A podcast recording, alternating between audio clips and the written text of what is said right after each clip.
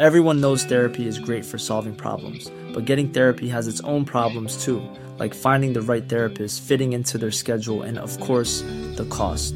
Well, BetterHelp can solve those problems. It's totally online and built around your schedule. It's surprisingly affordable too. Connect with a credentialed therapist by phone, video, or online chat, all from the comfort of your home. Visit BetterHelp.com to learn more and save 10% on your first month. That's BetterHelp, H-E-L-P.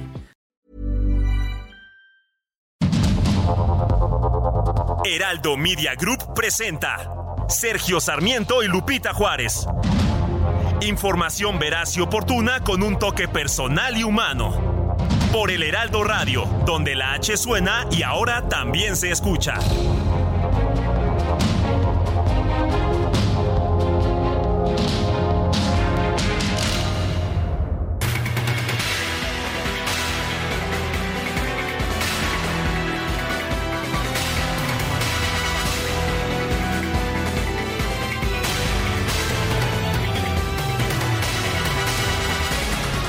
Son las 7 de la mañana en puntísimo de este martes 23 de mayo de 2023. Soy Sergio Sarmiento, lo invito a quedarse con nosotros, lo invito a estar bien informado, también a pasar un rato agradable. Nos gusta darle el lado amable de la noticia siempre y cuando la noticia lo permita, pero pues tenemos mucha información esta mañana. Guadalupe Juárez, ¿cómo estás? Hola. ¿Lista también? Lista desde que nací.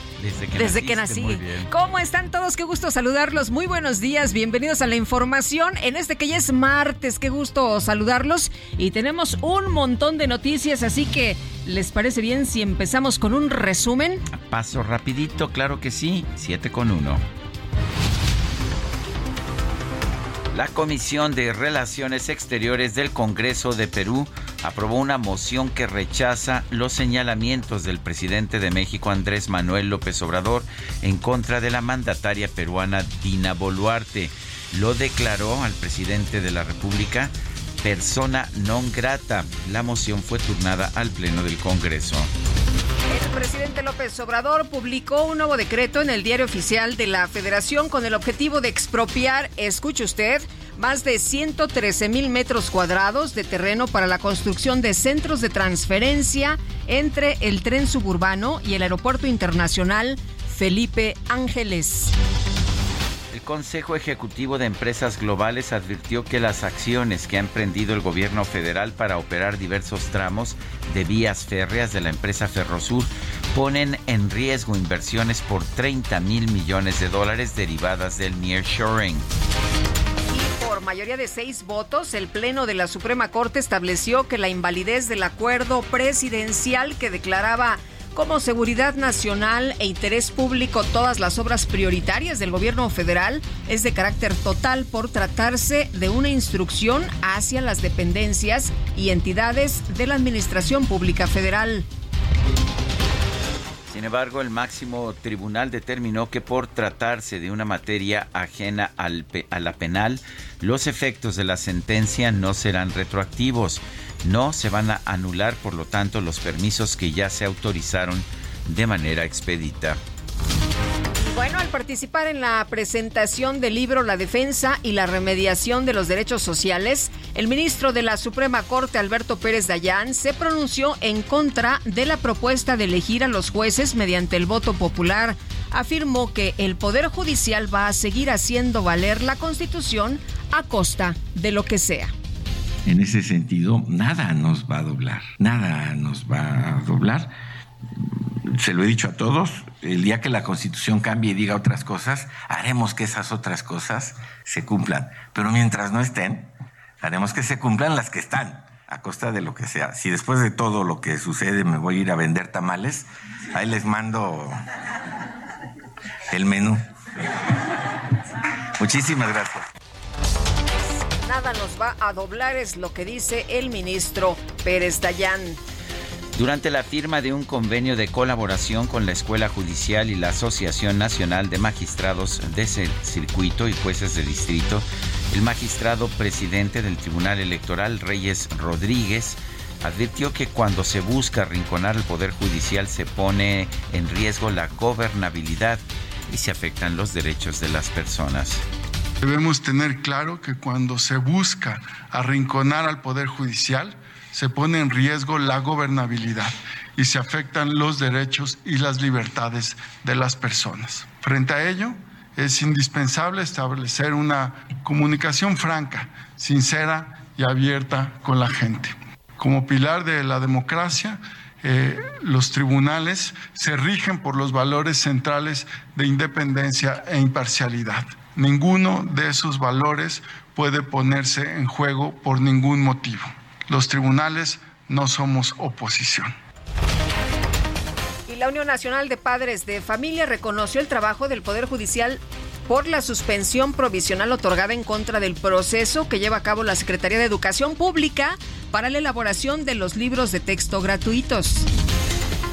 Representantes de 94 organizaciones como UNE México, Causa en Común, Sí por México y Laboratorio para la Democracia presentaron dos recursos de Amicus Curiae, o sea, Amigos de la Corte, son proyectos de apoyo a una iniciativa ante la Suprema Corte de Justicia para pedir que se invalide la segunda parte del llamado Plan B en materia electoral. El coordinador de Morena en la Cámara de Diputados, Ignacio Mier, informó que el próximo miércoles, relevante esto que va a ocurrir, la Comisión Permanente del Congreso va a realizar la declaratoria de constitucionalidad de la Ley 3 de 3 contra la violencia de género. El dirigente nacional del PRI, Alejandro Moreno, sostuvo un encuentro con los 6 aspirantes a la candidatura presidencial del partido: Beatriz Paredes, Claudia Ruiz Massieu, Enrique de la Madrid, Ildefonso Guajardo, José Ángel Gurría y Alejandro Murat. El equipo político del secretario de Relaciones Exteriores, Marcelo Ebrard, denunció que el sindicato del IMSS está presionando a sus agremiados para crear células que promuevan a la jefa de gobierno de la Ciudad de México, Claudia Sheinbaum. Elementos de la policía capitalina detuvieron a un sujeto que intentó dañar el ahuehuete recién plantado en la glorieta de La Palma, allá en Paseo de la Reforma. Aparentemente afectó el sistema de riego, vertió cemento también alrededor del ahuehuete. En rueda de prensa, la jefa de gobierno, Claudia Sheinbaum, consideró que estos actos contra el ahuehuete de Paseo de la Reforma podrían tener motivaciones políticas. Porque primero hay que saber por qué lo hizo y cuál fue su móvil. En el primer caso, nosotros recibimos en el primer ahuehuete información de que estaba contaminada la tierra. Lo que no se supo es si era una situación previa o posterior. Y en este caso, pues es evidente que tenía un objetivo. Entonces hay que ver cuál es el objetivo de esta persona y si actuando dentro de la ley, dentro de lo que corresponde. En este momento está detenido por daño en propiedad. El presidente municipal de Fresnillo, Zacatecas, Saúl Monreal, expresó o reconoció que su familia se siente preocupada y expuesta después de que se confirmó el secuestro de su primo Pedro Ávila. El fiscal general de Baja California, Ricardo Carpio, confirmó que el delegado municipal de San Antonio de los Buenos, José Orozco, viajaba con Alonso Arámbula Piña, el Trébol, presunto miembro del cártel de Sinaloa, cuando ambos fueron asesinados en la delegación de San Vicente. La Fiscalía General de la República informó que un juzgado de control emitió una nueva orden de aprehensión por peculado en contra del exsecretario de Seguridad Pública, Genaro García Luna, y otras 60 personas que habrían actuado en complicidad con el exfuncionario. Agentes de la Procuraduría General de Hidalgo ejecutaron la nueva orden de aprehensión en contra del exnarcotraficante Héctor El Güero Palma por un homicidio ocurrido en el año 2000 en instalaciones de la Universidad Autónoma del Estado de Hidalgo. Una investigación del diario The New York Times reveló que el subsecretario de Derechos Humanos, Población y Migración, Alejandro Encinas, habría sido espiado con el software Pegasus mientras indagaba presuntos abusos por parte de las Fuerzas Armadas. La Secretaría del Medio Ambiente y Recursos Naturales publicó un proyecto para extender hasta el 5 de junio la suspensión de trámites en la Comisión Nacional del Agua debido al hackeo que sufrieron los sistemas del organismo. Felipe Puente, secretario general de Gobierno de Puebla, informó que este lunes se instaló de forma permanente la mesa de trabajo de alertamiento del Popocatépetl. En permanente sesión para analizar cuál es el comportamiento del volcán Popocatépetl. En el Centro Nacional de Prevención de Desastres hay un sistema de monitoreo que dura las 24 horas del día, todo el tiempo, todo el año, que tiene sensores alrededor del volcán que permiten analizar la actividad no solamente de carácter visual, sino adicionalmente cuál es el comportamiento que el volcán tiene desde su parte interior. La titular de la Coordinación Nacional de Protección Civil, Laura Velázquez, y el gobernador de Puebla, Sergio Salomón, supervisaron la ruta de evacuación número 2 en las zonas aledañas al volcán Popocatépetl. Y en información deportiva, a pesar de los esfuerzos de LeBron James, los Nuggets de Denver vencieron 113-111 a los Lakers de Los Ángeles. Obtuvieron la barrida, dejaron sin triunfos a los Lakers y lograron su pase a las finales de la NBA. Bueno, y 4 personas fueron detenidas en Madrid y 3 en Valencia acusadas de delitos de odio. Los arrestos se producen tras la oleada de indignación por los insultos racistas recibidos por el jugador brasileño Vinicius Jr. La Policía Nacional ha detenido a 4 personas por la colocación de una pancarta contra el Real Madrid y un muñeco colgado de un puente cercano a la ciudad deportiva del Club Blanco con la camiseta del brasileño Vinicius Jr. El pasado mes de enero de 2023, antes del derbi de los cuartos de final de la Copa del Rey contra el Atlético de Madrid. La Asamblea Ordinaria de la Liga de Clubes de la Liga MX acordó no desaparecer el repechaje para la temporada 2023-2024. Sin embargo, el sistema será modificado. Son las 7 de la mañana con 11 minutos. Bueno, vamos a la frase del día. Es de Concepción Arenal, una escritora y jurista española del siglo XIX. La ley es la conciencia de la humanidad.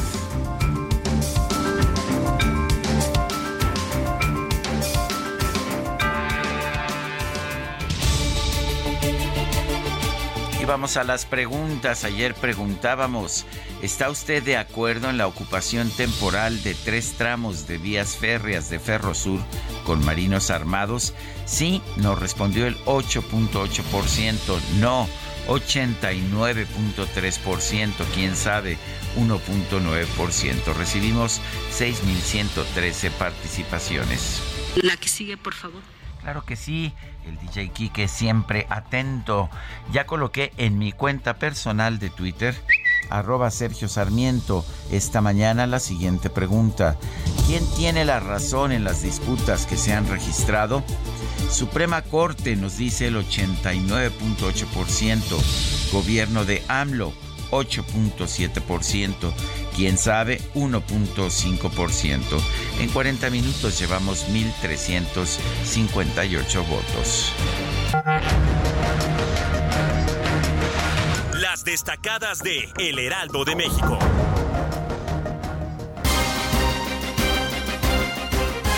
Y vámonos con las destacadas. Itzel González, ¿qué tal? Muy buenos días. Muy buenos días, Lupita, Sergio, queridos destacalovers. Ya estamos a martes 23 de mayo de 2023. Aplausos, fanfarrias, fuertes, porque ya vamos avanzando la semana y eso nos la va a hacer mucho, mucho más ligera. Esta mañana con muchísima información que se publica en el Heraldo de México, así que comenzamos con las destacadas. En primera plana, temporales ofrecen visas a migrantes para obras de la 4T. El gobierno federal abrirá la opción por un año para trabajar en el Tren Maya o el corredor interoceánico del Istmo, entre otras. País, Lotería Nacional, van por sorteo vía electrónica. Directora Margarita González da a conocer detalles de esta opción. Ciudad de México, CEMOVI a transportistas, llama a cumplir con regulación. Luego del bloqueo de taxistas, pide que trabajen en favor de la ciudadanía. Estados, Oaxaca, maestros realizan paro de labores, dejan a 1 millón de niños sin clases. Orbe, Estados Unidos, crece el miedo por armas. Hay casi 100% de probabilidades de que en su vida un estadounidense conozca a algún lesionado o muerto por esta vía. Meta Memo Ochoa mantiene el ritmo. El arquero nacional fue pieza clave para la salvación del Salernitana en la Serie A. Y finalmente, en mercados, para tren suburbano decretan una expropiación. Son para centros de transferencia modal 1, 3, 4 y 6. Lupita, Sergio, amigos, hasta aquí las destacadas del Heraldo. Muy feliz martes. Gracias, Itzel. Buenos días. Son las 7 de la mañana con 15 minutos. Vamos hasta Perú. La Comisión de Relaciones Exteriores del Congreso de Perú aprobó una moción que rechaza los señalamientos del presidente de México, Andrés Manuel López Obrador, en contra de la mandataria peruana Dina Boluarte. Declararon al presidente de México persona non grata ya en Perú. Beltrán Gómez Híjar es politólogo. Está allá precisamente en Perú. Beltrán Gómez Híjar, gracias por tomar nuestra llamada. Cuéntenos, pues, ¿qué tanto rechazo hay a las declaraciones del presidente López Obrador en temas políticos peruanos? Muy buenos días a todos los oyentes de México. Encantado de estar con ustedes. Miren, este tema de la imagen de AMLO no es única, en el sentido de que acá en Perú ya estamos, entre comillas, acostumbrados a esta reacción de algunos presidentes de América Latina en contra del gobierno actual constitucional, además de Dina Boluarte, ¿no? Antes hemos tenido las declaraciones, por ejemplo, del presidente colombiano Gustavo Petro, hemos tenido también las declaraciones en contra del expresidente de Bolivia, Evo Morales, y también tenemos pues la del presidente Manuel López Obrador de México, ¿no? Como en el país, en estos momentos, el Perú, como creo yo en muchos países de América Latina, la polarización es muy fuerte. Evidentemente hay tanto detractores como defensores de los dichos de AMLO, ¿no? Sin embargo, creo yo que como es un tema que se ataca directamente al Perú, yo creo que la mayoría de peruanos no está de acuerdo con estas declaraciones de AMLO, que ha venido diciendo desde que se perpetró el golpe de Estado de Pedro Castillo el 7 de diciembre del año pasado. Así que esta declaratoria de persona no grata del Congreso, de la Comisión de Relaciones Exteriores del Congreso peruano, es un primer paso en realidad, porque ahora lo que se va a llevar a cabo es una votación en el Pleno.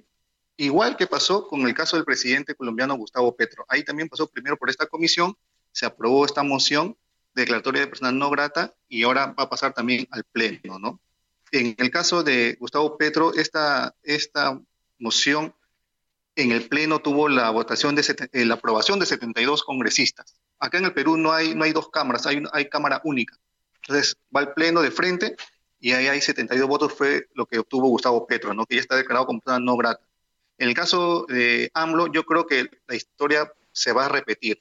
Creo que en el Pleno de nuestro Congreso también va a haber un voto mayoritario en contra de AMLO y finalmente tendremos a otro presidente más de nuestra querida Latinoamérica como persona no grata, lamentablemente, ¿no? Beltrán, preguntarle, el presidente López Obrador ha insistido que su gobierno no es injerencista, pero ¿ustedes cómo ven o cómo toman estas declaraciones cuando hay críticas a la presidenta del Perú y también pues hay críticas en contra de algunas otras cosas? ¿Cómo lo ven ustedes? Sí, acá en realidad se puede ver, y eso uno lo puede escuchar, ver en diferentes medios de comunicación y también en la calle, ¿no? Este tema de cómo es la injerencia del presidente AMLO en los temas internos del Perú. Porque hay que tener una cosa bien clara. El 7 de diciembre sí se produjo un golpe de Estado en el país. El presidente Pedro Castillo, en señal abierta a nivel nacional, buscó, pretendió, ordenó cerrar el Congreso de la República, también así el Poder Judicial, y esto fue inclusive reconocido por la Comisión de Derechos, por la Comisión Interamericana de Derechos Humanos, en un documento reciente en la cual pues sí se establece que sí hubo un golpe de Estado por parte de Pedro Castillo. Los diferentes gobiernos de América Latina y del mundo reconocen a la presidenta constitucional Dina Boluarte como la legítima presidenta del país. Los únicos que se oponen a esta realidad son hasta el momento el presidente colombiano Gustavo Petro y el presidente mexicano López Obrador. Entonces, ¿por qué se considera una injerencia? Porque, uno, la presidenta actual ha asumido por una sucesión constitucional, tal como lo establece nuestra Constitución. Nuestra Constitución dice que cuando el presidente es vacado o renuncia, por cualquiera de las deja el poder por cualquiera de las causales que están en la Constitución, asume la vicepresidencia. El vicepresidente, en este caso, ¿quién era? Dina Boluarte. Dina Boluarte asume la presidencia según el orden constitucional, y por eso que ella es una legal y legítimamente está ocupando el cargo en estos momentos, ¿no? Entonces, ya con el tema constitucional reconocido por diversos países, el hecho que AMLO continúe diciendo que ella tiene un gobierno espurio, como sus propias palabras, ¿no? Tiene sus propias palabras, diciendo que es ilegítima, que no responde al sentir del pueblo peruano. Eso realmente no es la realidad. Esa no es la realidad. Si bien Dina Boluarte, así como el Congreso, tienen una aprobación baja, eso no le quita que su gobierno sea legal, ¿no? Ella es legal. Entonces, esta insistencia por parte de AMLO diciendo que ella no representa realmente el sentir de la población y que ella no es la presidenta legal y que por eso además no le entrega la presidencia de la Alianza del Pacífico, se entiende que son injerencias, porque realmente eso así no suceden las cosas, así no pasan las cosas en el Perú. En el Perú sí tenemos un gobierno constitucional. De hecho, sé que Dina Boluarte tiene una aprobación baja, pero también la tenía Pedro Castillo, también la tuvo Pedro Pablo Kuczynski. Son bastante duros los peruanos con sus presidentes, me parece, pero a juicio de usted, Beltrán, ¿Pedro Castillo es el presidente legítimo del Perú, como dice el presidente López Obrador, o se equivoca en eso? Se equivoca rotundamente, porque cuando una persona hace un golpe de Estado, cuando atenta contra las instituciones democráticas, pierde toda legitimidad. Como bien dice AMLO, él fue elegido por las urnas. Hasta ahí es correcto lo que dice el presidente mexicano. Cuando ya se equivoca es cuando alarga el discurso y menciona que él si Pedro Castillo continúa siendo el presidente legítimo del Perú y que Dina Boluarte no lo es. Porque ahí ya se corta, ahí ya pierde toda verdad sus dichos, porque como lo he mencionado, ya hubo el golpe de Estado, ya hubo una sucesión constitucional, el propio Congreso destituye a Pedro Castillo. Es más, Pedro Castillo en este momento se está en la cárcel por dos razones: uno, por el golpe de Estado, por rebelión, y segundo, por investigaciones en casos de corrupción. No, son dos razones por las cuales Pedro Castillo está en la cárcel en estos momentos y tiene prisión preventiva por esas dos razones.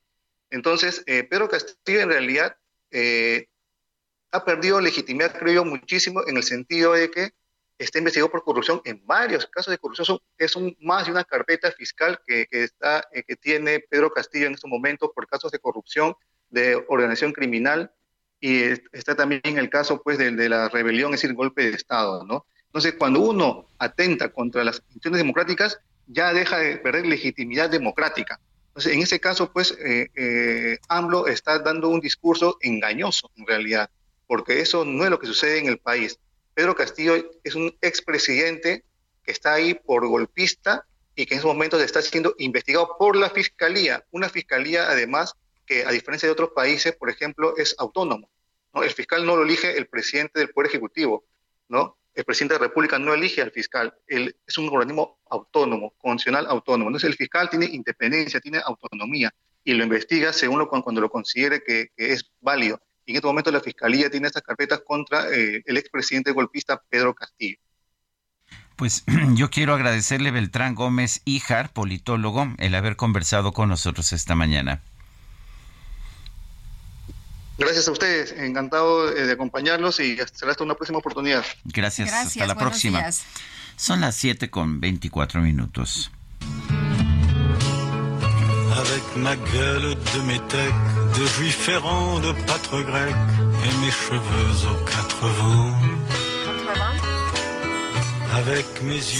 Sí, a los cuatro vientos, de quatre vents, avec ma gueule de métèque, con mi jeta de extranjero, de judío errante, de patriarca griego, y mis cabellos a los cuatro vientos, ¿sí? Mes cheveux aux quatre vents. Así se describe a sí mismo Georges Moustaki, este cantante francés, nacido de hecho en Egipto, en Alejandría, el 3 de mayo de 1934, fallecido el 23 de mayo de 2013 en Niza, en Francia. Hoy lo vamos a estar escuchando.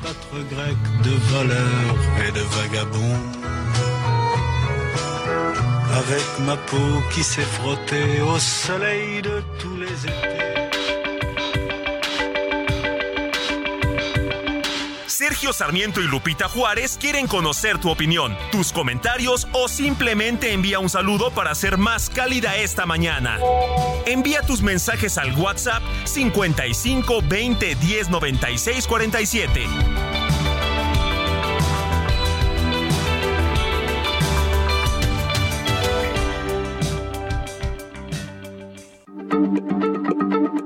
Heraldo Radio, la H se lee, se comparte, se ve y ahora también se escucha.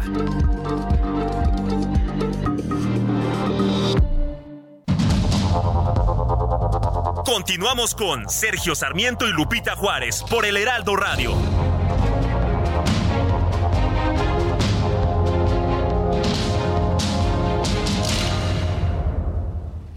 Volante del nuevo Fiat Pulse y acelera tus latidos haciendo eso que te apasiona. Acelera tu pulso con el SUV líder en ahorro de combustible. Estrénalo con una tasa desde 7.99% más seguro gratis. Fiat, sé único. Visita tu distribuidor Fiat Chrysler CAT 31.1%, vigencia del 3 al 31 de mayo de 2023. Consulta fiat.com.mx.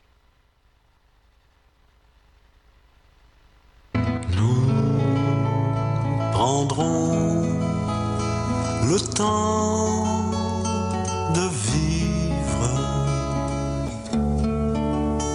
d'être libre, mon amour, sans projet et sans habitude, nous pourrons rêver notre vie. Viens, je suis là, je n'attends que toi.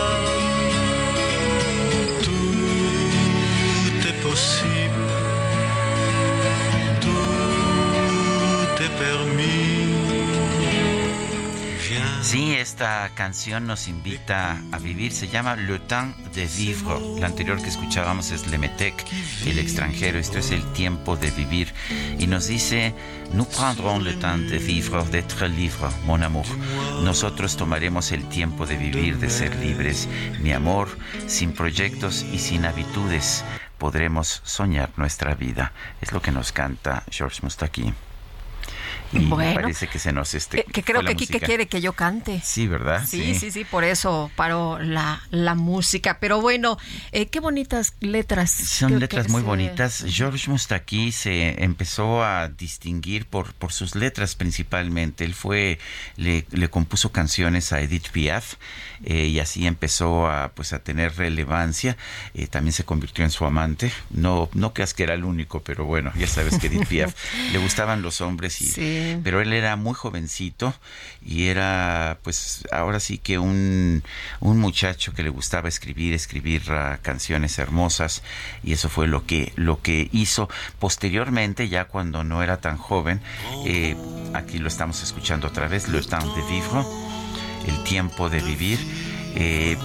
Empezó él también a cantarlas, porque él no cantaba muy bien, era bastante malo. Aquí se oye bien porque lo tienen muy arropado, casi susurra las canciones, sí, le ponen un coro detrás, sí. Pero él era, pues, de estos trovadores de guitarra acústica que hemos visto tantas veces allá en las... Sí, le está casi que platicando. Así es. Pero se oye muy bien, la verdad. Y bueno, disfrutando de esta música el día de hoy, de estas letras, de estas interpretaciones, y vámonos así a los mensajes. Muy buenos días, Sergio y Lupita y compañía. Les deseo un excelente martes para ustedes y para todos los del equipo de trabajo. Los saluda Patricia desde Tequisquiapan.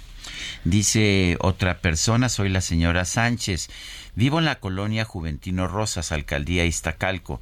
El día de ayer, como la 1:00 p.m, pasó un señor supuestamente de la CFE para indicarme que hoy martes me cambiarán los 2 medidores de luz que tengo, ya que como están expuestos al exterior no se alcanza a ver muy bien la lectura.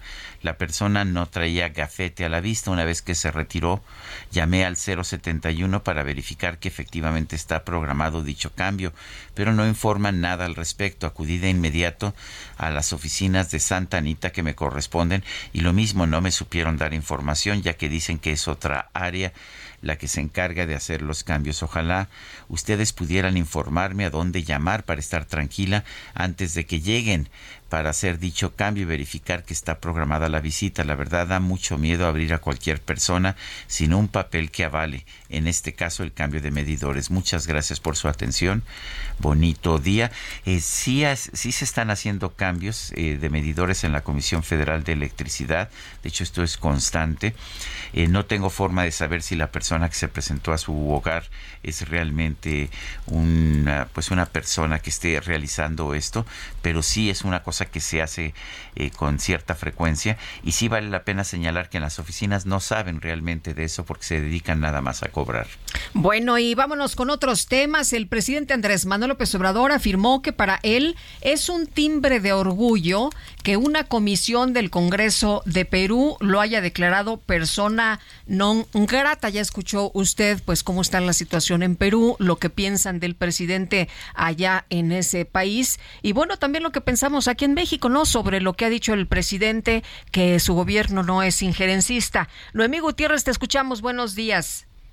Sergio, Lupita, los saludo con gusto y les comento que el presidente Andrés Manuel López Obrador se le adelantó al Congreso de Perú, y es que previa que se aprobara declararlo persona non grata, el mandatario mexicano se refirió al tema y desde la mañanera en Palacio Nacional arremetió contra el Congreso peruano, ya que dijo que destituyeron al entonces presidente Pedro Castillo, que posteriormente fue encarcelado. Lo que debería de hacerse en el Perú, además de darle la libertad al presidente y restituirlo, para hacer un acuerdo y que se convoque elecciones generales lo más pronto posible y que sea el pueblo de Perú el que decida. Pues ¿cómo van a estar así? No es de declarar non grato al presidente de México. O sea, para mí es un timbre de orgullo que quienes actúan de esa manera me declaren non grato. No es correcto. Y sin pregunta de por medio refrendó su postura en contra del gobierno y del Congreso peruano. Más la represión que desataron. Asesinaron como a 70 personas que protestaron. Entonces yo no puedo quedarme callado ante eso. Pero no sé si sea cierto de que ayer ese Congreso del Perú autorizó que lleguen al Perú 700 soldados estadounidenses armados para entrenar a Fuerzas Armadas del Perú y a la Policía del Perú. Sergio, Lupita, hasta aquí mi reporte. Gracias, Noemí. Bueno, y esto no es injerencista, es decir, yo no estoy de acuerdo con lo que pasa en el Perú. Lo que tienen que hacer en el Perú es liberar a el expresidente Pedro Castillo, convocar elecciones.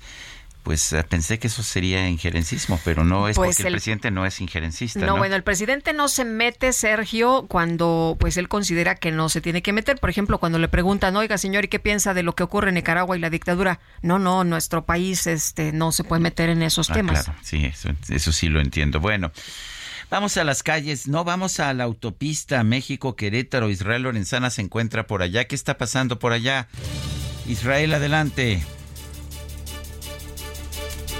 Darles esta mañana, nos hemos trasladado ahora hasta la autopista México-Querétaro, exactamente en la zona conocida como La Quebrada. Esto es con dirección hacia la Ciudad de México, para poner en contexto a nuestros amigos, pasando la zona de Perinorte. Aquí lamentablemente se registró la volcadura de un tráiler que transportaba varias toneladas, quedó acostado en su lado derecho, y bueno, pues hubo necesidad de que llegaran, por supuesto, los servicios de emergencia. Por más de 2 horas estuvo cerrada esta autopista por las maniobras para poder incorporar el tráiler, también para retirar la carga que quedó regada en la cinta asfáltica. Ya para estos momentos ha sido reabierta la circulación, pero con muchos problemas. La larga fila de vehículos llega prácticamente hasta la zona de Cuautitlán Izcalli. Por ello recomendamos a nuestros amigos automovilistas utilizar sin duda alguna la carretera Cuautitlán-Tlanepantla y continuar a través de la vía Gustavo Vaz, esto con dirección hacia la zona de Naucalpan, Satélite o por supuesto hacia la Ciudad de México. En sentido opuesto sin ningún problema, aún así, Sergio, Lupita, hay que recomendar a nuestros amigos manejar con mucha precaución. Es información que les tengo. Muy bien, Israel Lorenzana, muchas gracias. Hasta luego. Bueno, y en otras cosas, el senador de Morena, Ricardo Monreal, alertó de las consecuencias de una confrontación entre los poderes ejecutivo y judicial. No, bueno, pues pues ya está teniendo lugar, ¿no? Desde hace varias semanas están confrontados. Pero bueno, Misael Zavala, cuéntanos qué tal, qué gusto saludarte, buenos días.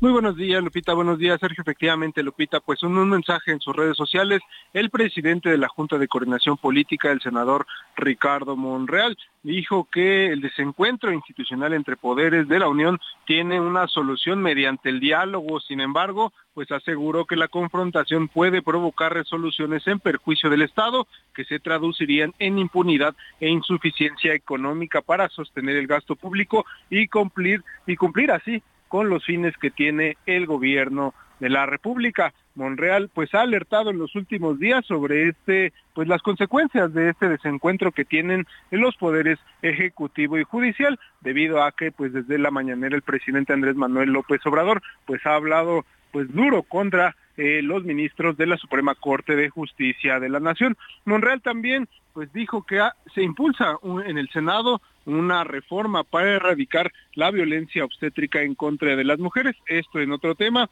ya que pues el pasado 15 de marzo se enlistó en la Gaceta Parlamentaria una iniciativa para establecer qué constituiría violencia obstétrica, la cual precisa que toda acción que tenga como consecuencia limitar, menoscabar, vulnerar o anular los derechos reproductivos, sexuales y de salud de las mujeres en esta etapa de gestación, parto y puerperio, así como su autonomía y capacidad de decisión. Sergio, Lupita, hasta aquí la información.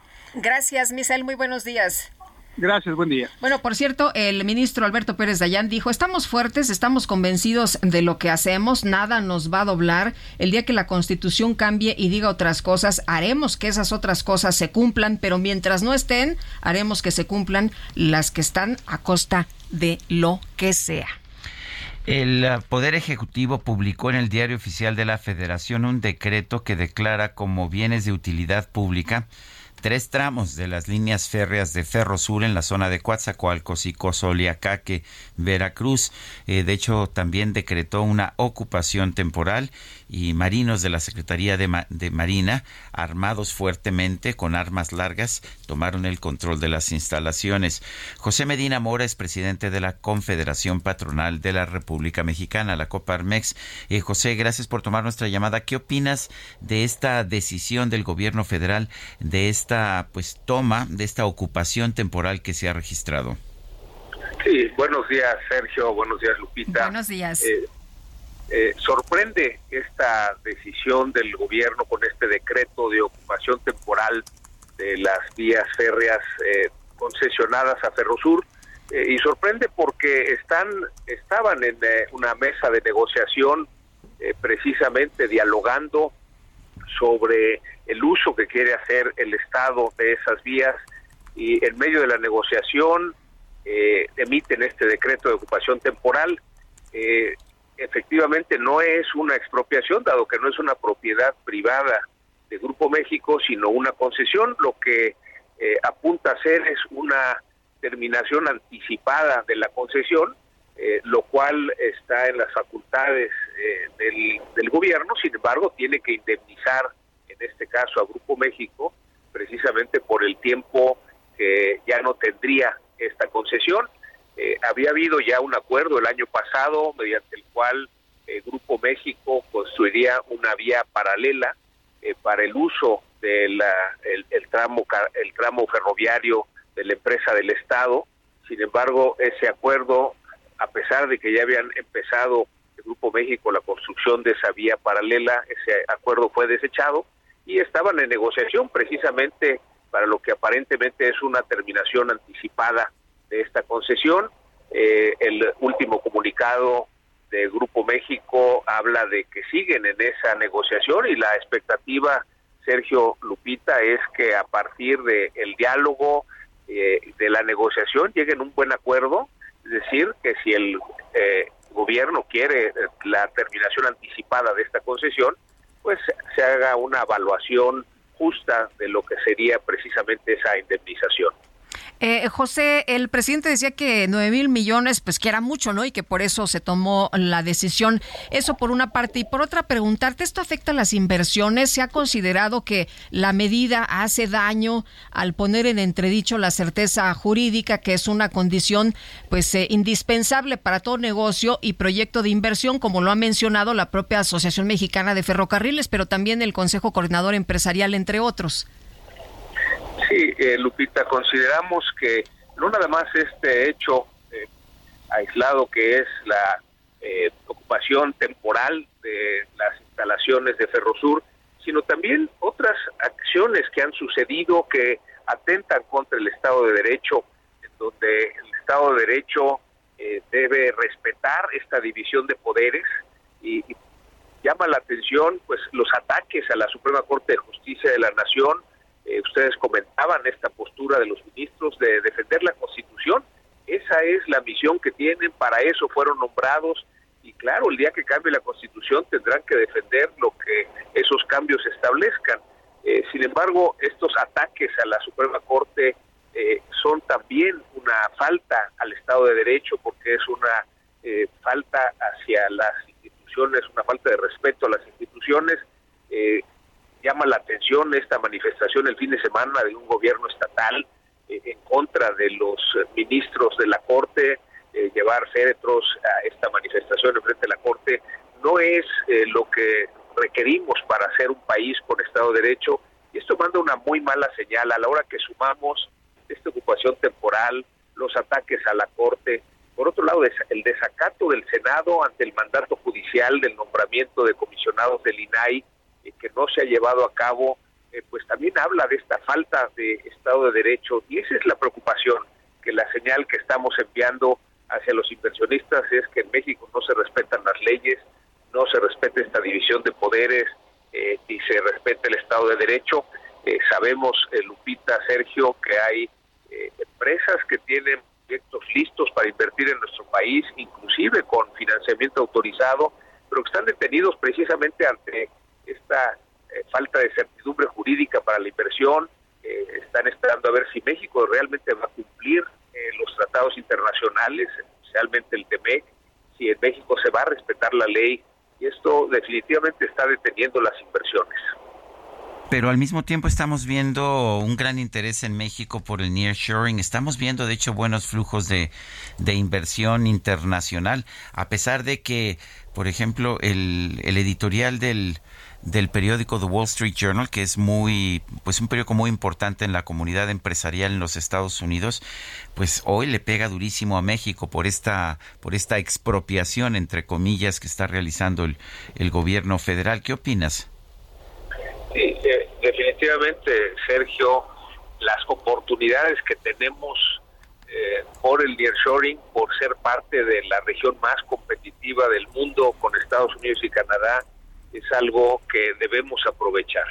Pero cuando enviamos estas señales de que no se respeta la ley, de que no se respeta el Estado de Derecho, pues estamos dejando pasar esas oportunidades. El nearshoring es una oportunidad real, pero en la medida de que no tomemos acciones que manden señales de certidumbre, las inversiones que llegarán serán limitadas. Tienes razón al señalar que han llegado un buen monto de inversión extranjera. Lo que no se ve es el monto que podría haber llegado y que no está llegando precisamente por esta incertidumbre jurídica para la inversión. El año pasado llegaron $35,000 millones de inversión extranjera directa. Lo que no se ve es que había la posibilidad de otros $35,000 que no llegaron, de los cuales, bueno, ya este año llegaron los primeros $5,000 en el caso de Tesla, pero hay muchas otras inversiones, Sergio, Lupita, que están detenidas, y esa es precisamente la oportunidad que debemos aprovechar, dar estas condiciones de certidumbre jurídica, el respetar el Estado de Derecho, es decir, que se cumplan las leyes, que se respete desde la Constitución hasta la última ley, y también que se respeten las instituciones, en este caso la Suprema Corte de Justicia de la Nación, el INAI, esta separación de poderes, y esas son las señales que tenemos que enviar si queremos que llegue más inversión extranjera. Muy bien, pues yo quiero agradecerte, José Medina Mora, presidente de la Confederación Patronal de la República Mexicana, el haber conversado con nosotros esta mañana. Con mucho gusto, Sergio, Lupita, un saludo especial para ustedes y un saludo para toda su audiencia. Gracias, hasta luego, muy buenos días. El presidente del PRI, Alejandro Moreno, respaldó las aspiraciones presidenciales de algunas de las corcholatas priistas a la candidatura presidencial de Va por México. Elia Castillo, cuéntanos, ¿qué tal? Muy buenos días. Muy buenos días, Sergio, Lupita, los saludo nuevamente con mucho gusto a ustedes y al auditorio. Así es, el dirigente nacional del PRI, Alejandro Moreno, sostuvo una reunión y respaldó las aspiraciones presidenciales de las corcholatas priistas a la candidatura presidencial de Va por México: Beatriz Paredes, Claudia Ruiz Massieu, Enrique de la Madrid, Ildefonso Guajardo, José Ángel Gurría y Alejandro Murat. De cara al proceso electoral del 2024, el líder priista encabezó esta reunión de trabajo en las instalaciones del Comité Ejecutivo Nacional del Tricolor, con quienes aspiran a ser el o la abanderada presidencial de la coalición que conforman PAN, PRI y PRD, a quienes calificó como perfiles importantes del tricolor con la capacidad y experiencia para enfrentar los retos que vive México. Ante los aspirantes presidenciales, Alito se pronunció por no dar un paso atrás en la defensa de México y sostuvo que en vísperas de que inicie el proceso electoral de 2024, el PRI tiene la intención de ir completamente en alianza en las 9 gubernaturas, distritos y principales ciudades del país. Además, hicieron un balance de los procesos internos del partido y dialogaron acerca de las elecciones del próximo 4 de junio en el Estado de México y Coahuila, señaló el PRI mediante un comunicado. Este es el reporte que les tengo. Muy buen día. Gracias, Eli. Igualmente, buenos días. Bueno, son las 7 de la mañana con 51 minutos. Vamos con más información. Alejandro Encinas, el subsecretario de Derechos Humanos, Población y Migración, también un activista político desde hace mucho tiempo, fue espiado con el spyware Pegasus mientras investigaba abusos de las Fuerzas Armadas. Esto lo revela una investigación del periódico estadounidense The New York Times, y se trataría del primer caso confirmado de alguien cercano al presidente López Obrador que ha sido vigilado con Pegasus. Esto, pues, Pegasus es un programa que sabemos se ha estado utilizando en nuestro país desde hace alrededor de una década. No es, además, la primera vez que esto sucede. El teléfono celular de Alejandro Encinas ha sido infectado en varias veces.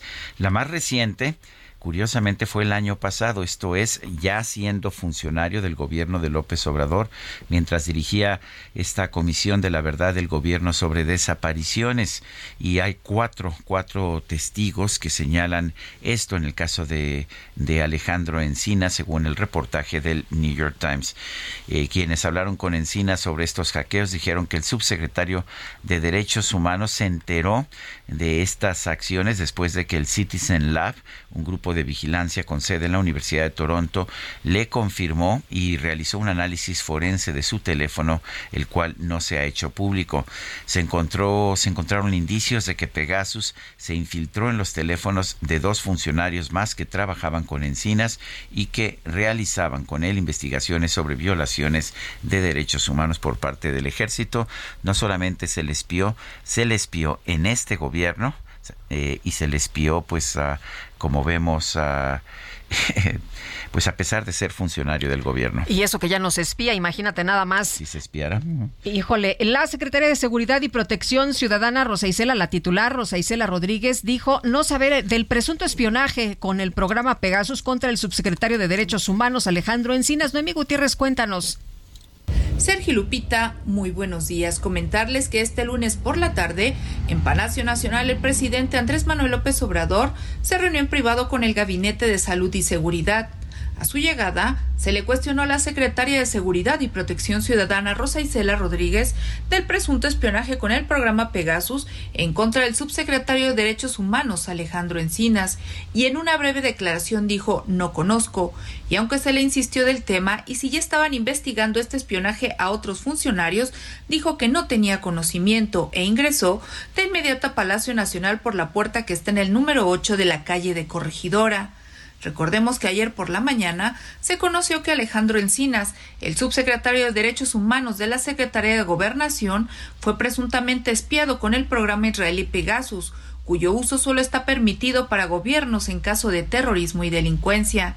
Encinas tiene a su cargo, entre otros temas, el caso de la desaparición de los 43 normalistas de Ayotzinapa y es uno de los hombres más cercanos al presidente López Obrador. Sergio y Lupita, la información que les tengo. Gracias, Noemí. Buenos días. Son las 7:54. Vamos a una pausa y regresamos.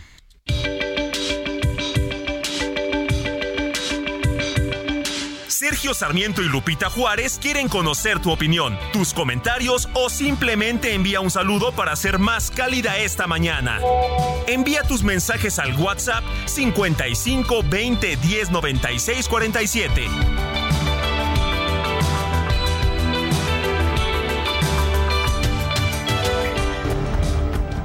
En México se declaró el 23 de mayo como Día del Estudiante en conmemoración al movimiento estudiantil de 1929 que llevó en la entonces universidad.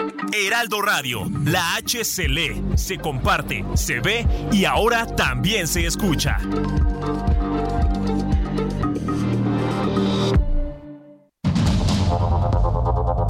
Continuamos con Sergio Sarmiento y Lupita Juárez por el Heraldo Radio.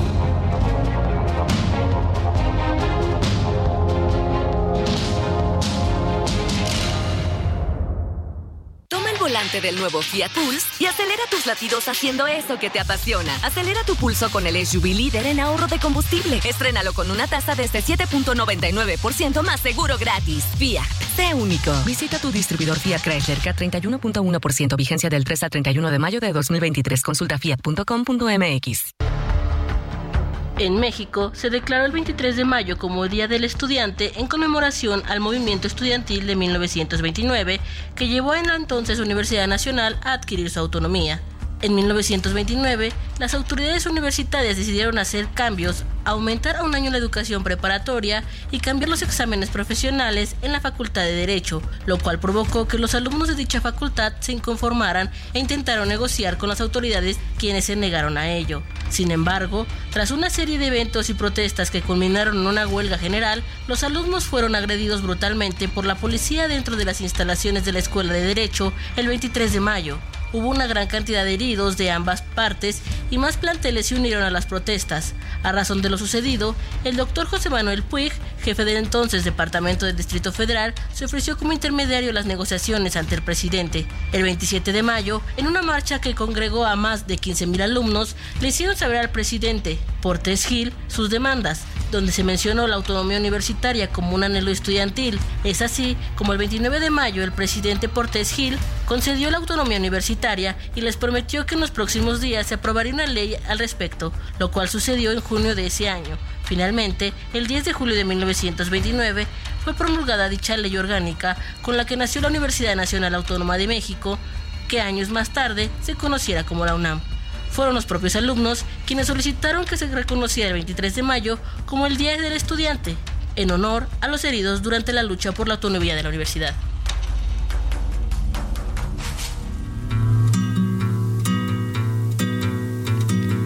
Un pas, une pierre, un chemin qui chemine, un reste de racine, c'est un peu solitaire, c'est un éclat de verre, c'est la vie, le soleil, c'est la mort, le sommeil. C'est un piège entrouvert, un arbre millénaire, un nœud dans le bois. C'est un chien qui aboie, c'est un oiseau dans l'air. C'est un tronc qui pourrit, c'est la neige qui fond. Le mystère profond, la promesse de vie, c'est le souffle du vent. Estamos escuchando una canción que originalmente es de Antônio Carlos Jobim, este gran compositor brasileño, Las Aguas de Marzo, y recordará quizás usted la gran versión que tuvo con Elis Regina, Antônio Carlos Jobim, de esta canción. Bueno, pues en francés, quien la hizo popular fue este cantante que estamos escuchando el día de hoy, Georges Moustaki, Les Eaux de Mars, Las Aguas de Marzo. Es un poema esta canción, nos habla de un paso, una piedra, un camino que camina, un resto de raíz que es un poco solitario, y nos ofrece toda una visión de la naturaleza con esas aguas de marzo tan impresionantes allá de Río de Janeiro. Es la vida, es el sol. Claro. Qué bonito se escucha esta mañana, Las Aguas de Marzo. ¿Y qué crees que no conocía? Oui. ¿No conocías la versión? No conocía la versión en francés. No. C'est la boue, un pas, un pont, un crapaud qui croasse, c'est un chaland qui passe. Muy bien, qué bonito. Vámonos a los mensajes. Nos dice José Juan León: excelente día, Sergio y Lupita. No quiero ser mal pensado, pero ¿no será que hay aquí un acuerdo por debajo del agua, por lo oscurito, entre China y México, para que de alguna forma México, en este tipo de acciones de decretos y expropiaciones y todo lo que está realizando, sea una zancadilla autoimpuesta para que las inversiones que están en China o estas empresas que estén en China no se transfieran a México? Pues me parece como una teoría de la conspiración un poquito jalada de los pelos, pero bueno, ahí está. Dice otra persona: simplemente maravillosa la música de hoy, gracias, nos compensa de tantas noticias desalentadoras. Sergio, Lupita, equipo, son los mejores sin duda. Socorro Rodríguez. Y nos dice otra persona: decirles que conocí muy bien a su señora madre, Violeta Sarmiento, Sergio. En Club France fue una jugadora cotidiana de tenis y llegué a jugar con ella en torneo de madrugadores que iniciaba todos los días cuando apenas salía el sol de la mañana. Julio Sanz nos dice. Pues sí, toda una gran señora, mi madre, Violeta. Oye, que nadaba, además me decías. Bueno, es que sí, siempre hizo mucho ejercicio. Sí, sí. Y bueno, ya al final en sus últimos años ya no jugaba tenis, pero sí, o nadaba 3 kilómetros, sí, o hacía elíptica durante 1 hora, y un día una cosa y otro día la otra. La verdad, toda una gran mujer. Bueno, son las 8:06 a.m. Vámonos al clima. El pronóstico del tiempo con Sergio Sarmiento y Lupita Juárez.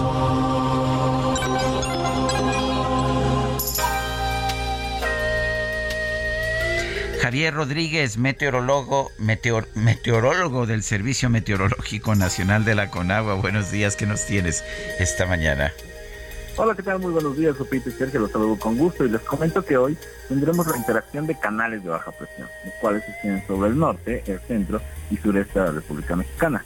Esto con la entrada de humedad procedente del Golfo de México y el Océano Pacífico, además de inestabilidad de niveles altos de la atmósfera, originarán lluvias puntuales muy fuertes, principalmente en zonas de Puebla, Guerrero, Oaxaca y Chiapas. En estos lugares se debe prestar atención, ya que las lluvias podrán incrementar los niveles de ríos y arroyos y ocasionar deslaves o inundaciones.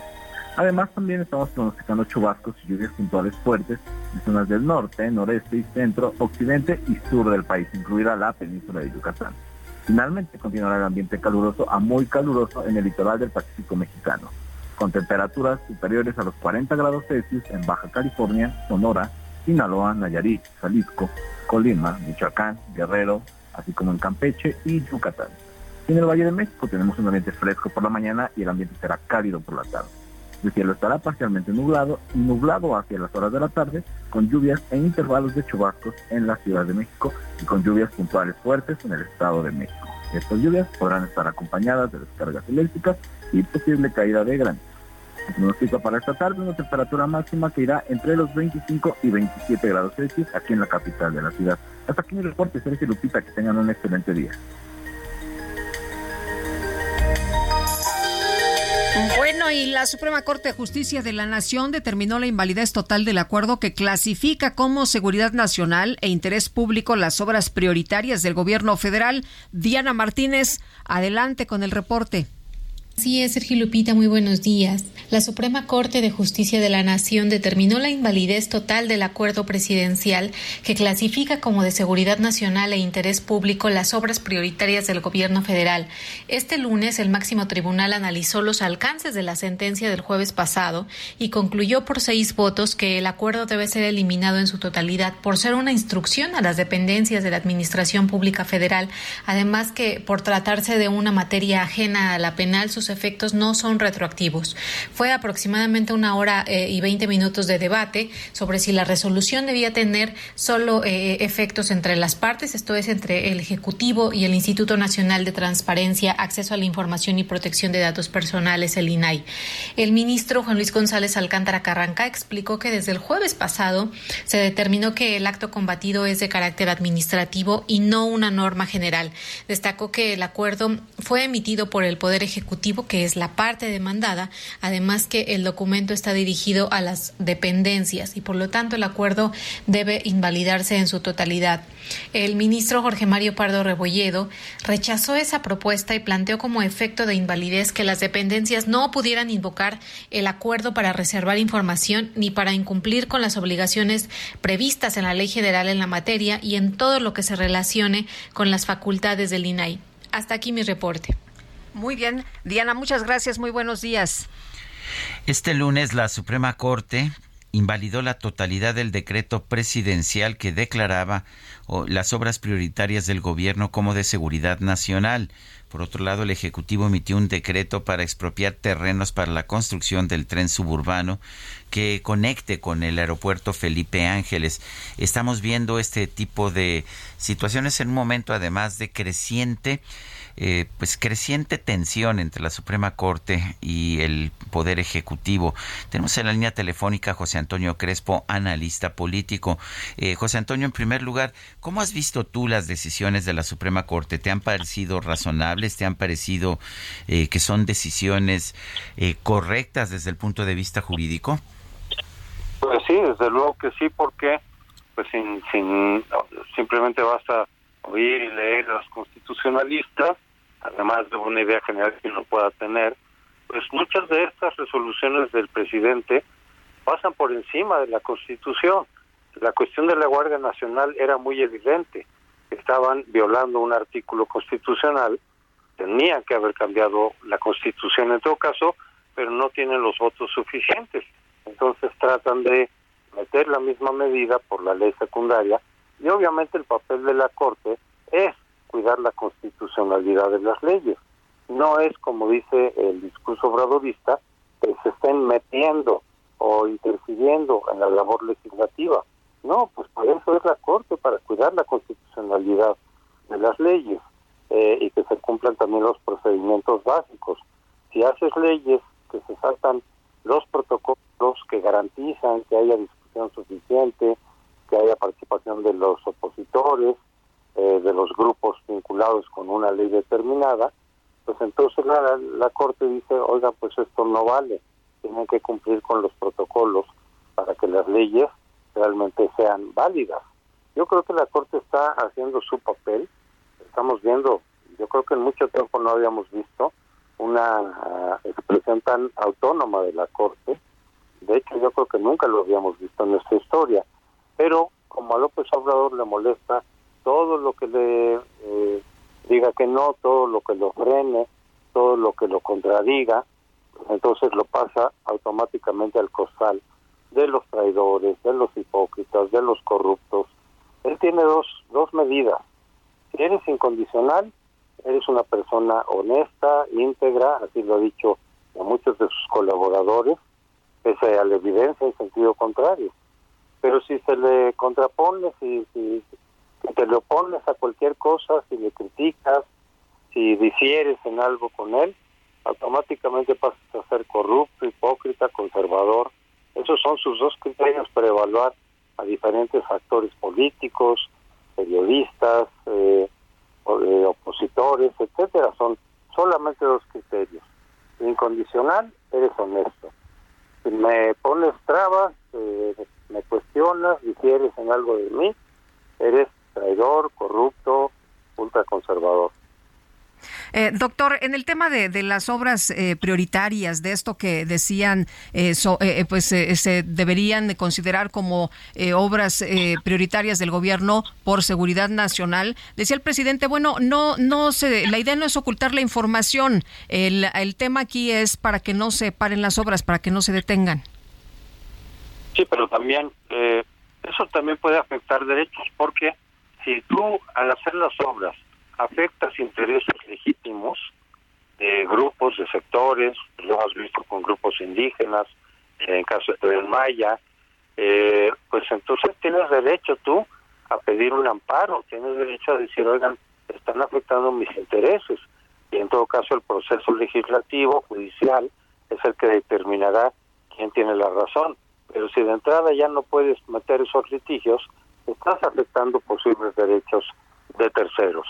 Se tiene que dirimir legalmente si se justifica o no se justifica el hacer ciertas obras que afectan intereses de terceros. Es decir, no digo que eventualmente no se pueda hacer por interés público, como dice la Constitución, pero alguien que vea afectado su interés tiene derecho a litigarlo. Y con esta medida de declararlo de seguridad nacional, pues eliminas o vulneras esos derechos. Más allá de la opacidad, que tampoco es que López Obrador haya sido pues muy afecto a la transparencia. Desde que era jefe de gobierno, ocultaba una buena cantidad de información y tuvo pleitos graves con el Instituto de Transparencia y el Distrito Federal, el entonces Distrito Federal. O sea, la transparencia tampoco es que le guste demasiado. ¿Por qué? Porque seguramente, como hemos visto en muchos casos, hay cosas sucias en sus procedimientos, hay cosas que él no quiere que se sepan. Esta ocupación temporal de los tramos de Ferrosur, que son propiedad de, o que es propiedad de Grupo México, ¿ves que esto puede escalar algún tipo de disputa más grande, o Grupo México tiene demasiadas concesiones como para pelear demasiado duro? Vamos a ver qué hace Grupo México. Efectivamente es un grupo que tiene muchas concesiones, pero quienes están cuestionando esta medida de parte del gobierno no es que defiendan en particular al empresario Larrea, están defendiendo simplemente el hecho de que pues, de que tú no se te puede afectar una propiedad, se te puede afectar una concesión en cualquier momento. A veces puede haber una justificación por beneficio público, como dice la Constitución. Aquí el debate consiste en que estas medidas, que pueden verse como arbitrarias, pueden efectivamente espantar a la inversión, como muchas otras. Es verdad que sigue habiendo inversión en México por nuestra posición privilegiada junto a Estados Unidos, pero los expertos señalan que la inversión debería de ser mucho más si hubiera certeza jurídica, que no la hay. Desde la decisión de haber clausurado el aeropuerto de Texcoco, pues por motivos poco claros, porque dijo que era corrupción, aún así pudo haberse corregido la corrupción y continuar con la obra. Eso más bien fue el pretexto, porque además no ha habido nadie que haya sido sancionado por esa supuesta corrupción. Desde ahí pues se mandó el mensaje de que sus inversiones pues están a la deriva. En cualquier momento te las pueden quitar, te pueden cambiar las reglas, te pueden, lo mismo hemos visto con Iberdrola, como la agresión contra esa empresa, pues sí llevó a que al final de cuentas salió bien Iberdrola. Yo te vendo mis propiedades que no te gustan en tu país y me voy a invertir a otro lado. Pero todo eso afecta, desde luego, el ambiente, proclive a la inversión privada, nacional y extranjera en México. Ese es el problema que muchos vemos con este tipo de decisiones, que pueden ser legales, pero son muy arbitrarias. Doctor, hay quien señala que empiezan las expropiaciones en México, que así empezaron en otros países. ¿Es correcto decir eso en estos momentos? Pues yo no sabía si va a continuar las expropiaciones como lo hubo, por ejemplo, en Venezuela. Pero muchas otras similitudes sí las hay. Por ejemplo, todo el ataque contra las instituciones autónomas y querer subordinar a los otros poderes del Estado, como es el legislativo, este llamado que hace López Obrador para que la gente vote masivamente por Morena en el Congreso, y le otorguen la mayoría calificada, pues desde luego que es un intento de retorno al viejo régimen, porque con la mayoría calificada puedes hacer lo que quieras, puedes someter la corte a tu gusto, puedes meter a todos los ministros, gente afín a ti, puedes desaparecer el INE si quieres, regresar las elecciones a gobernación, desaparecer el INAI, que ya dijo López Obrador que no quiere desaparecer, y lo mismo con muchas otras instituciones. O sea, darle a Morena, lo que quiere decir es, darle a Morena la mayoría calificada en el Congreso, es darle la llave para regresar a un régimen como fue el partido hegemónico del PRI, o para hacer regímenes de tipo bolivariano, como el venezolano, eventualmente el nicaragüense, porque le das todo el poder para modificar todo lo que quiera a su gusto, quitar todos los contrapesos democráticos.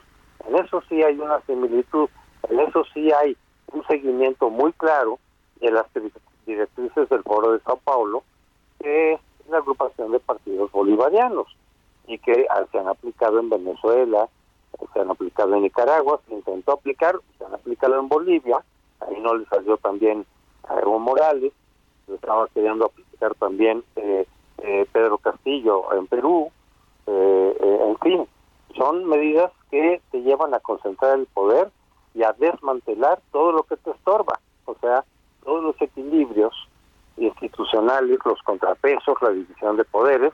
En eso sí nos estamos pareciendo. En lo de las expropiaciones puede ser esto un foco rojo, no sé qué pasaría después, pero en concentrar el poder y desmantelar la institucionalidad democrática, ahí sí es muy claro que estamos siguiendo esa misma ruta. Pues yo quiero agradecerte, José Antonio Crespo, analista político, por haber conversado con nosotros esta mañana. Con mucho gusto, Sergio y Lupita. Gracias. Gracias, doctor. Buenos días. Hello. Son las 8 de la mañana con 20 minutos. El Químico Guerra, con Sergio Sarmiento y Lupita Juárez. Químico Guerra, ¿cómo te va? Buenos días. Está ocupado el Químico Guerra. Algo pasó ahí. Hola, Químico, ¿cómo estás? Aquí estoy. Hola. Bien, yo aquí estoy. Hola, ¿me oyen bien? Sí. Ah, pues les platicaba yo el viernes que estaba yo saliendo hacia San Miguel Allende a una hacienda extraordinaria, maravillosa, que se llama San José la Vista, donde se llevó a cabo un conversatorio de alto nivel, Sergio Lupita, sobre el futuro de la agricultura en el mundo y en nuestro país, hacia dónde vamos realmente, cuáles son los desafíos frente a una población humana creciente que va a demandar mayor producción de alimentos y un cambio climático que está amenazando precisamente a muchos cultivos en el planeta. Y déjenme decirles que la experiencia fue verdaderamente extraordinaria. Tuvimos una conversación con Víctor Manuel Villalobos, el secretario de Agricultura, una persona pues de avanzada, razonable, es alguien que entiende el campo, bueno, tiene un currículum extraordinario, fue directivo de la FAO, la Organización para la Alimentación y la Agricultura de Naciones Unidas durante muchos años, hizo proyectos importantes en la India, en Costa Rica, doctorado en las cuestiones agrícolas, es ingeniero agrónomo, bueno, en fin, una persona que entiende bien hacia dónde vamos y fue muy positivo el panorama, Sergio Lupita, viéndolo hacia adelante, ¿verdad? No enredados en las cuestiones políticas de momento, sino hacia dónde vamos realmente. México efectivamente tiene déficit en la producción de granos básicos, pero es muy exitoso en otras cosas de la agricultura. Fíjense, Sergio Lupita, cuando pensamos en agricultura y alimentos, bueno, viene la angustia, ¿no? Y que México necesita soberanía alimentaria, etcétera. México, Sergio Lupita, y eso lo aprendí de Víctor Manuel Villalobos, es el séptimo exportador de alimentos en el mundo.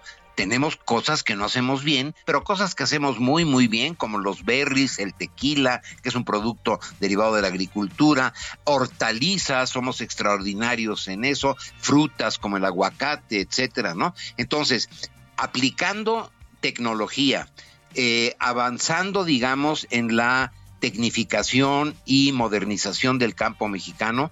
México tiene muy buenas posibilidades, muy buenas, de tener seguridad alimentaria. Y aquí se dirimió algo importante, Sergio Lupita. Ya ven que nos desgarramos también las vestiduras con la soberanía alimentaria. Inclusive se le ha metido al presidente la idea de que tenemos que tener soberanía alimentaria, signifique eso lo que signifique, pero lo que sí hay que hacer es tener seguridad alimentaria, Sergio Lupita. No es lo mismo, la soberanía es una entelequia, ¿verdad?, ahí medio ideológica. La seguridad alimentaria es garantizar una buena y equilibrada y saludable alimentación para los mexicanos. Fue un encuentro verdaderamente importante, Sergio Lupita. Yo lo quería compartir porque son de esas cosas buenas que le dan a uno esperanzas y el futuro, Sergio Lupita. Muy bien, pues Químico, muchas gracias por traernos estos temas. Muy buenos días. Buenos días, Lupita. Buenos días, Sergio. Buenos días. Son las 8:23 a.m. y apenas 2 días de que fue plantado el segundo ahuehuete de la glorieta de La Palma, del Paseo de la Reforma, pues fue objeto de un ataque. Este domingo a las 14:48 un sujeto, una persona, escaló la barda que rodea esta glorieta, aventó cemento, tiró cemento sobre la tierra, desenterró las mangueras del sistema de riego y las pasó sobre el tronco. Con estas jaló varias veces el árbol. Estuvo más de 20 minutos en el lugar hasta que fue detenido por elementos de la Secretaría de Seguridad Ciudadana. Se le detuvo por daños en propiedad. La Secretaría del Medio Ambiente dijo que se encontró cemento y tras una revisión del suelo se detectó un olor extraño, por lo que se tomaron muestras del suelo que serán analizadas en un laboratorio. Vamos a una pausa y regresamos. Un arbre milenaire, un nœud dans le bois, c'est un chien qui aboie, c'est un oiseau dans l'air, c'est un tronc qui pourrit.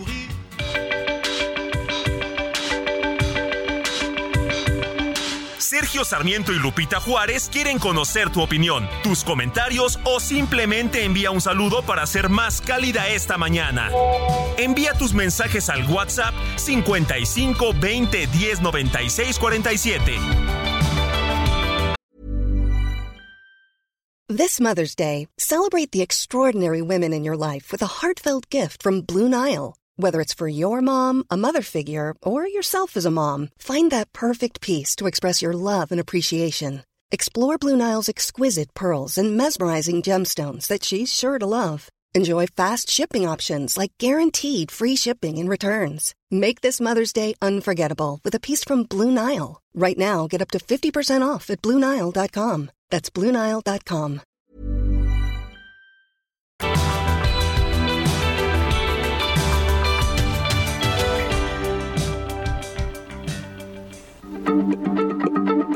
Heraldo Radio, la H se lee, se comparte, se ve y ahora también se escucha.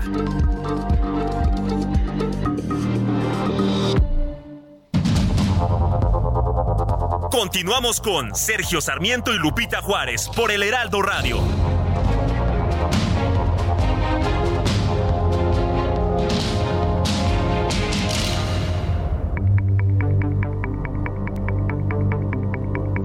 Jaque Mate con Sergio Sarmiento.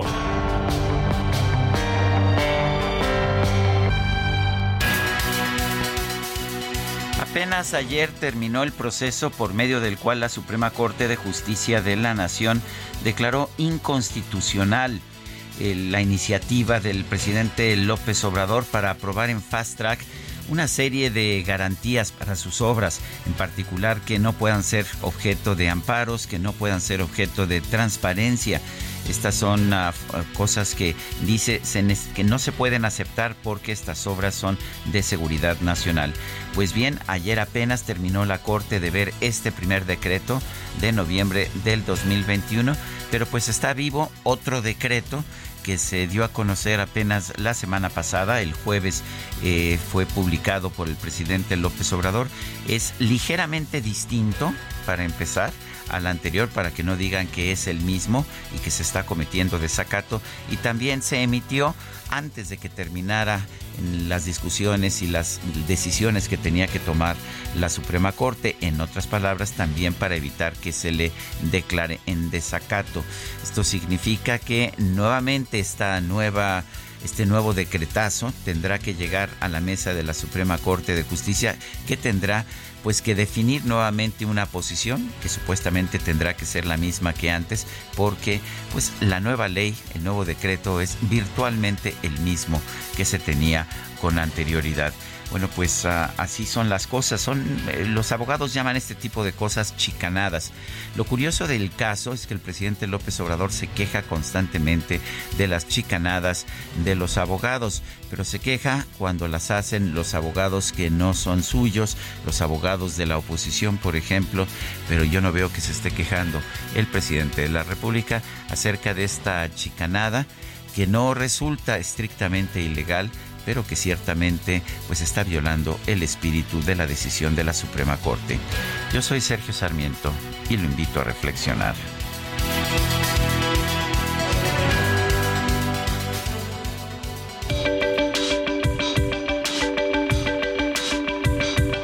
Para Sergio Sarmiento, tu opinión es importante. Escríbele a Twitter en @SergioSarmiento.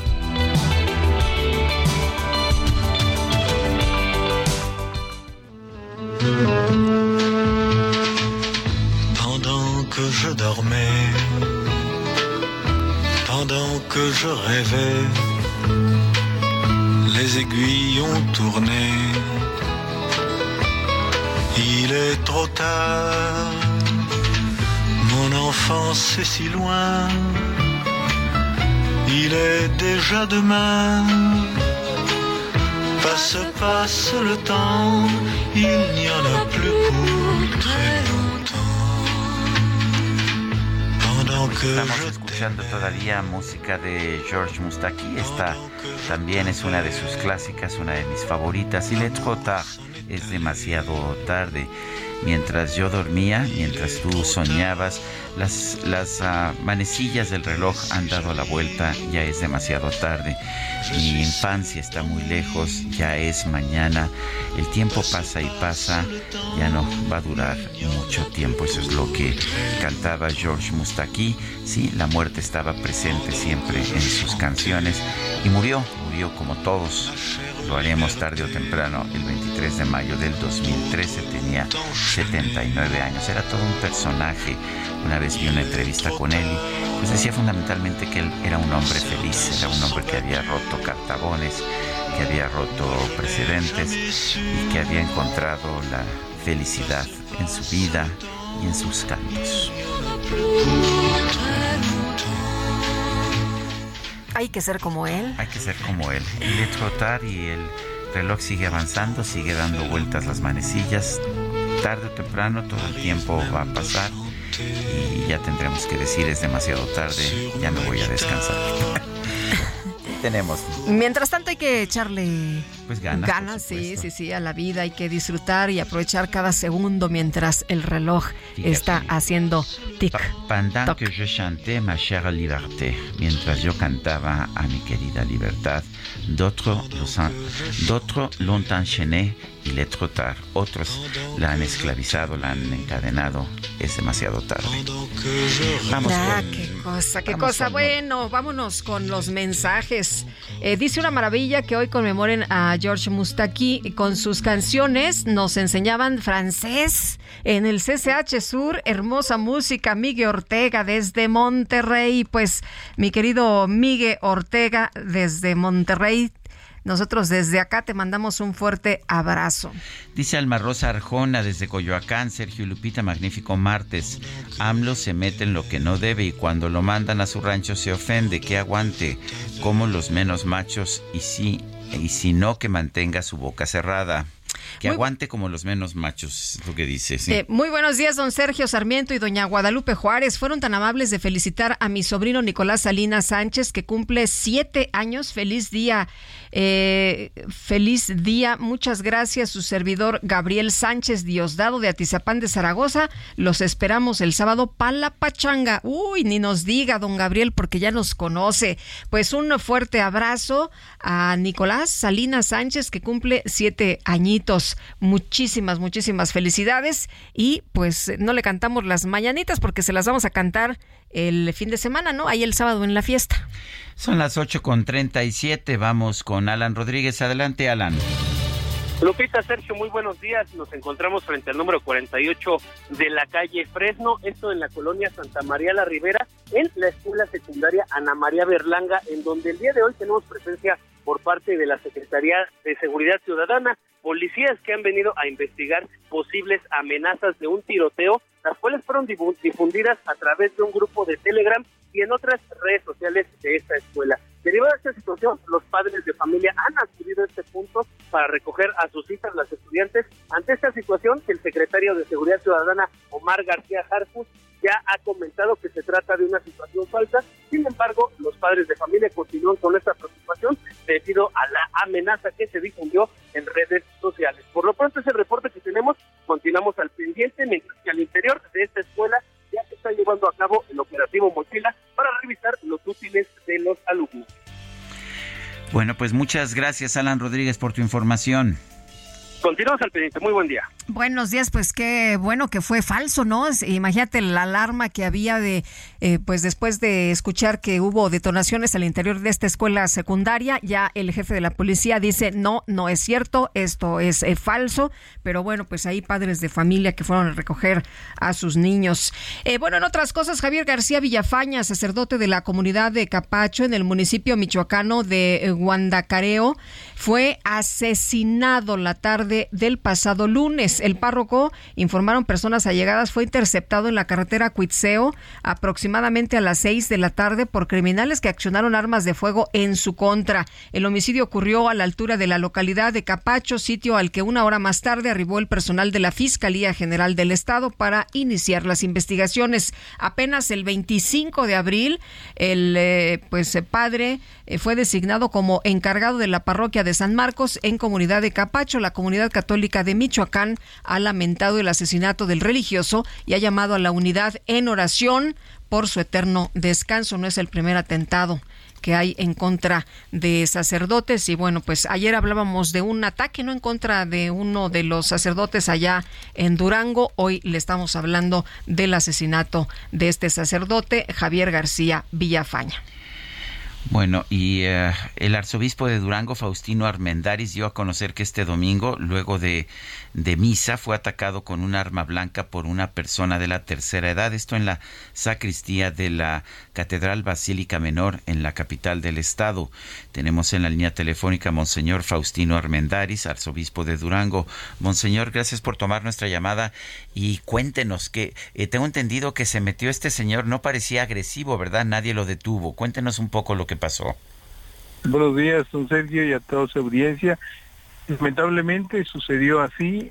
Ordinariamente, al terminar la Santa Misa de 12, los domingos, la gente tiene acceso a la sacristía donde está un servidor y para atenderlos, incluso para hacer algunas citas. Sin embargo, en ese momento un servidor estaba hablando con un niño y una religiosa, y cuando él llega por atrás me cimbra de un brazo y me pregunta si yo era el arzobispo. Le contesto que sí, y él me dice, pues voy a matarte, y se lanza su brazo hacia atrás y me lanza al costado su cuchillo. Afortunadamente reaccioné con el brazo izquierdo y creo que amortigué el golpe y quedó en un golpe porque no entró el arma, pero el arma es la evidencia, nosotros se la quitamos. Mi sacerdote secretario se lanzó sobre él y le quitó el arma, lo sometió junto con otro señor ahí en la misma sacristía y lo tuvimos así, sometido, hasta que posteriormente al rato llegaron las autoridades, pero él al agredirme gritaba algunas injurias, algunas groserías. Yo sentía que culpándome de algo, no le entendí. Ojalá pronto se esclarezca, por un lado, su identidad. Era una persona que no conozco, poco a poco se va esclareciendo, y ya que las autoridades nos digan quién es y el motivo, pues nosotros daremos una respuesta. Pues el móvil, ¿no?, que lo llevó a hacer este ataque. Señor arzobispo, ¿cómo ve usted la situación de los sacerdotes en el país? Hemos visto lo de Cerocahui, esta agresión en contra de usted, algunos sacerdotes allá en Michoacán. Hablábamos de que fue asesinado el lunes, ayer apenas en Michoacán, Javier García Villafaña, sacerdote de la comunidad de Capacho. ¿Cómo ven ustedes lo que está ocurriendo? Bueno, yo creo que es una sociedad, vivimos dentro de una sociedad, acompañamos a un pueblo. De hecho, ahorita vamos por unas brechas aquí caminando en peregrinación con 1,000 personas, somos parte de ellos y lógicamente sufrimos con ellos y también de alguna manera disfrutamos la vida con ellos, pero no estamos exentos de un pueblo que es vulnerable en cuanto a la seguridad y en cuanto a la violencia. Esto continúa y estos son signos de todo lo que está sucediendo en nuestro país.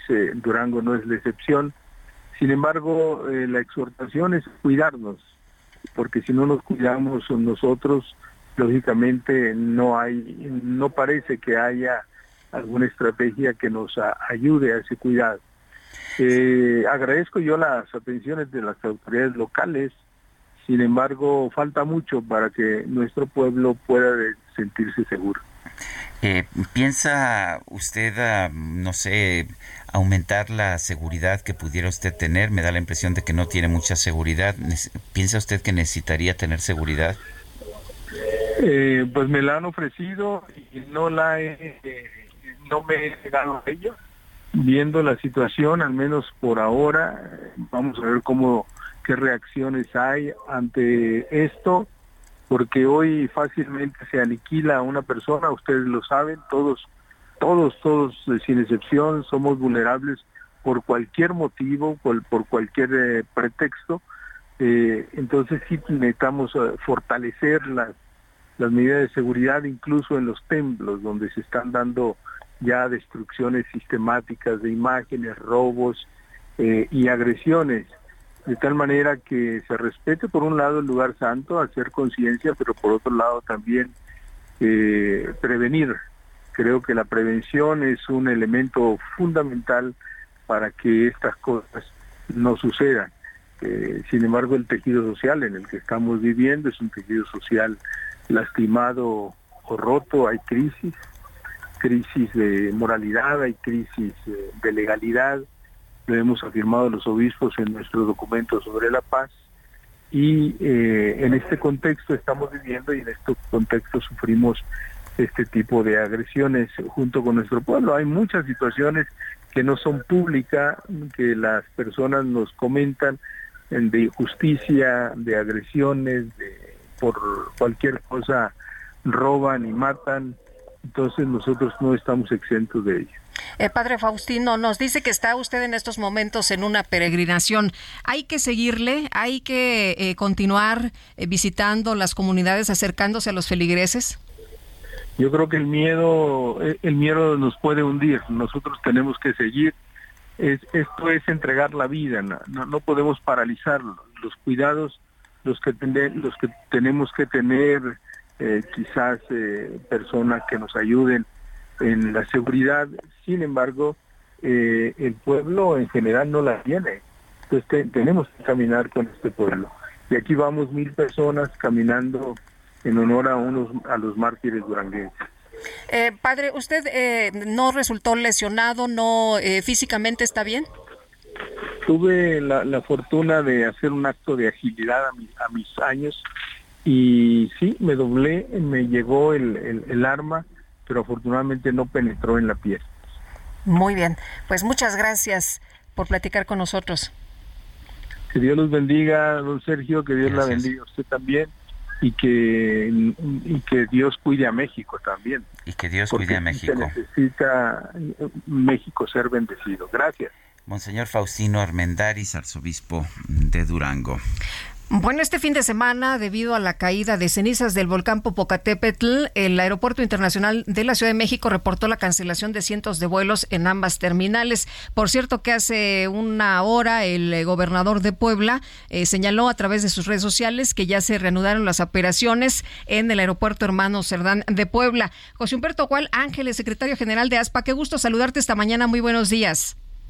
Muy buenos días, Lupita, Sergio, como siempre un gusto saludarlos a ustedes, a todo el auditorio. Oye, la gente estaba muy enojada porque pues estaban los vuelos detenidos y hay quien había quien decía, bueno, son cenizas nada más, esto qué tiene que ver, muy muy molestos, pero cuéntanos, ¿por qué no se puede volar cuando hay caída de cenizas? Mira, qué buena pregunta, Lupita, es una actividad sumamente peligrosa en el ámbito de la aviación. Lo que pasa con las cenizas, recordemos que las cenizas son fragmentos de piedra como si fuera lija, y eso lo que sucede con los motores de los aviones es que prácticamente los paran, los detienen, se forma una costa, pueden dañar completamente los motores, pueden dañar completamente los sistemas de navegación, los parabrisas. Es como si con la velocidad de los aviones, imagínate en los parabrisas, es como si le metieras una lija de esas para carpintero en los parabrisas y te impide la visibilidad. Es una cuestión, y lo digo abiertamente, claro, preciso y contundente, lo que se hizo de cerrar el aeropuerto internacional de tanto de México, Santa Lucía, como el de Puebla, fue la acción correcta que se debe de tomar en este tipo de casos. Es nada más, no afectan las turbinas, me imagino, es nada más la visibilidad del problema, o sí pueden llegar a afectar las turbinas, estas cenizas.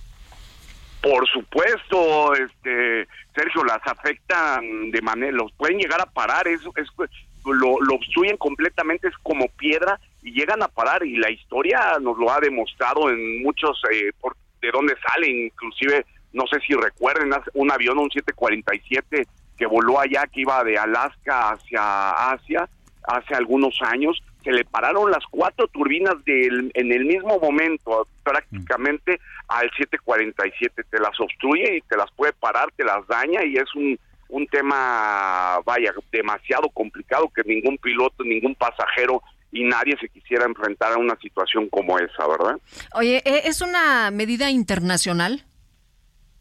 Por supuesto, eso es mira, hay un centro en Washington que se llama ASHMET, que decir cenizas meteorológicas, que ve alrededor del mundo todas las actividades volcánicas, y ellos tienen contacto con los centros de control y van diciendo inclusive qué zonas son peligrosas, mandan alertas de que no se puede volar por esas zonas, que aeropuertos no pueden volar.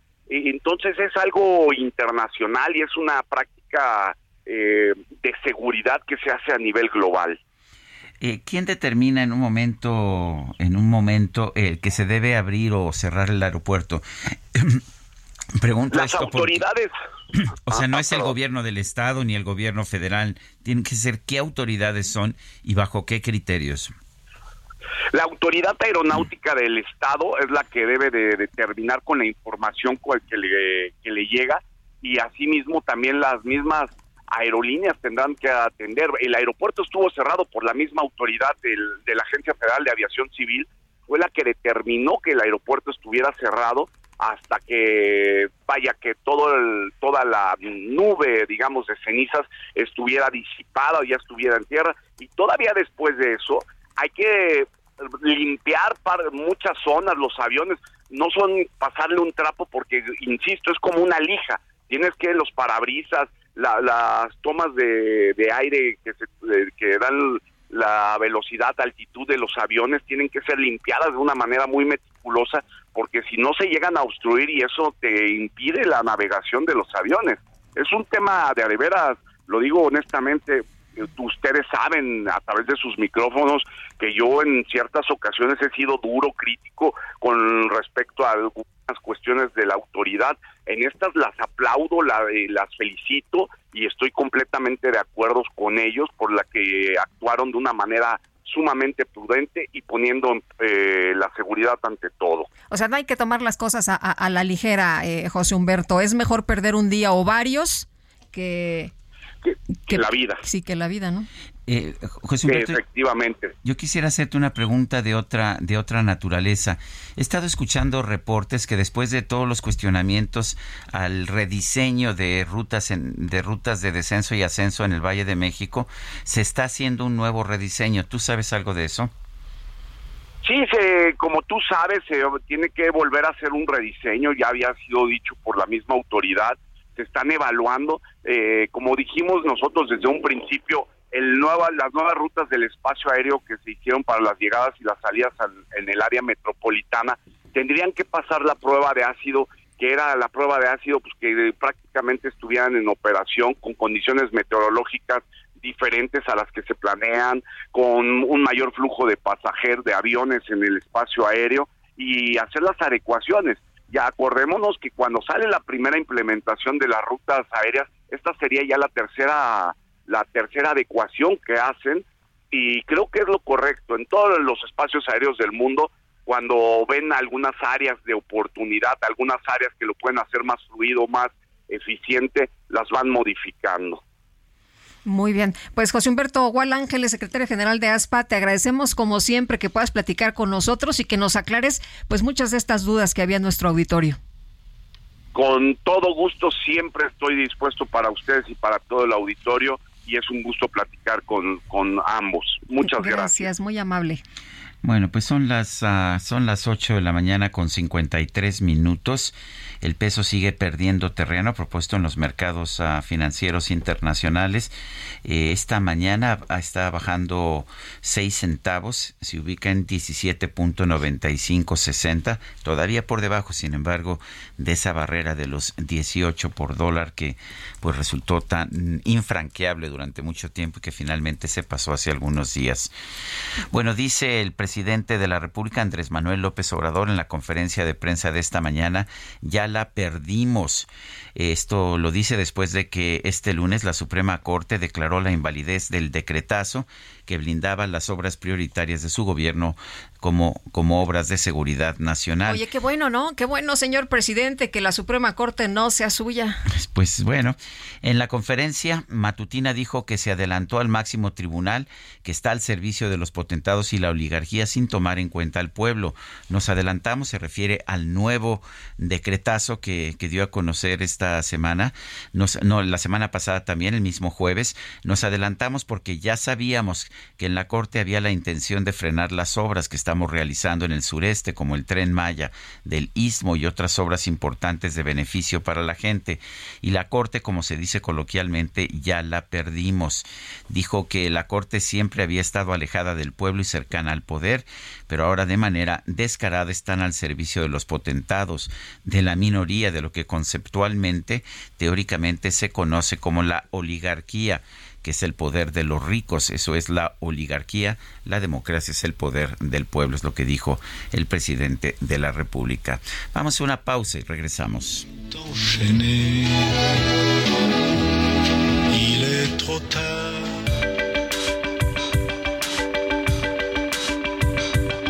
Sergio Sarmiento y Lupita Juárez quieren conocer tu opinión, tus comentarios o simplemente envía un saludo para hacer más cálida esta mañana.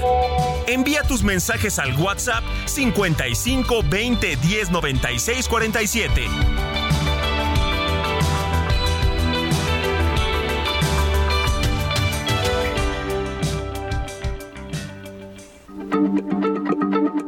Heraldo Radio, la H se lee, se comparte, se ve y ahora también se escucha.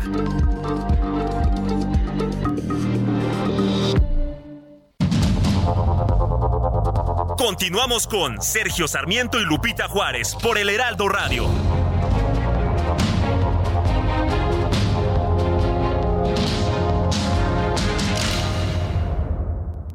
Toma un minuto y piensa en tu momento favorito, en tu graduación, por ejemplo. Ahora piensa en todas las empresas que se necesitan para hacerla posible. Las que rentan los salones, las que hacen la comida. Las empresas, al comprar y vender entre sí, generan economía para miles de familias. CIRT, Radio y Televisión Mexicanas. Voz de las empresas. Consejo de la Comunicación.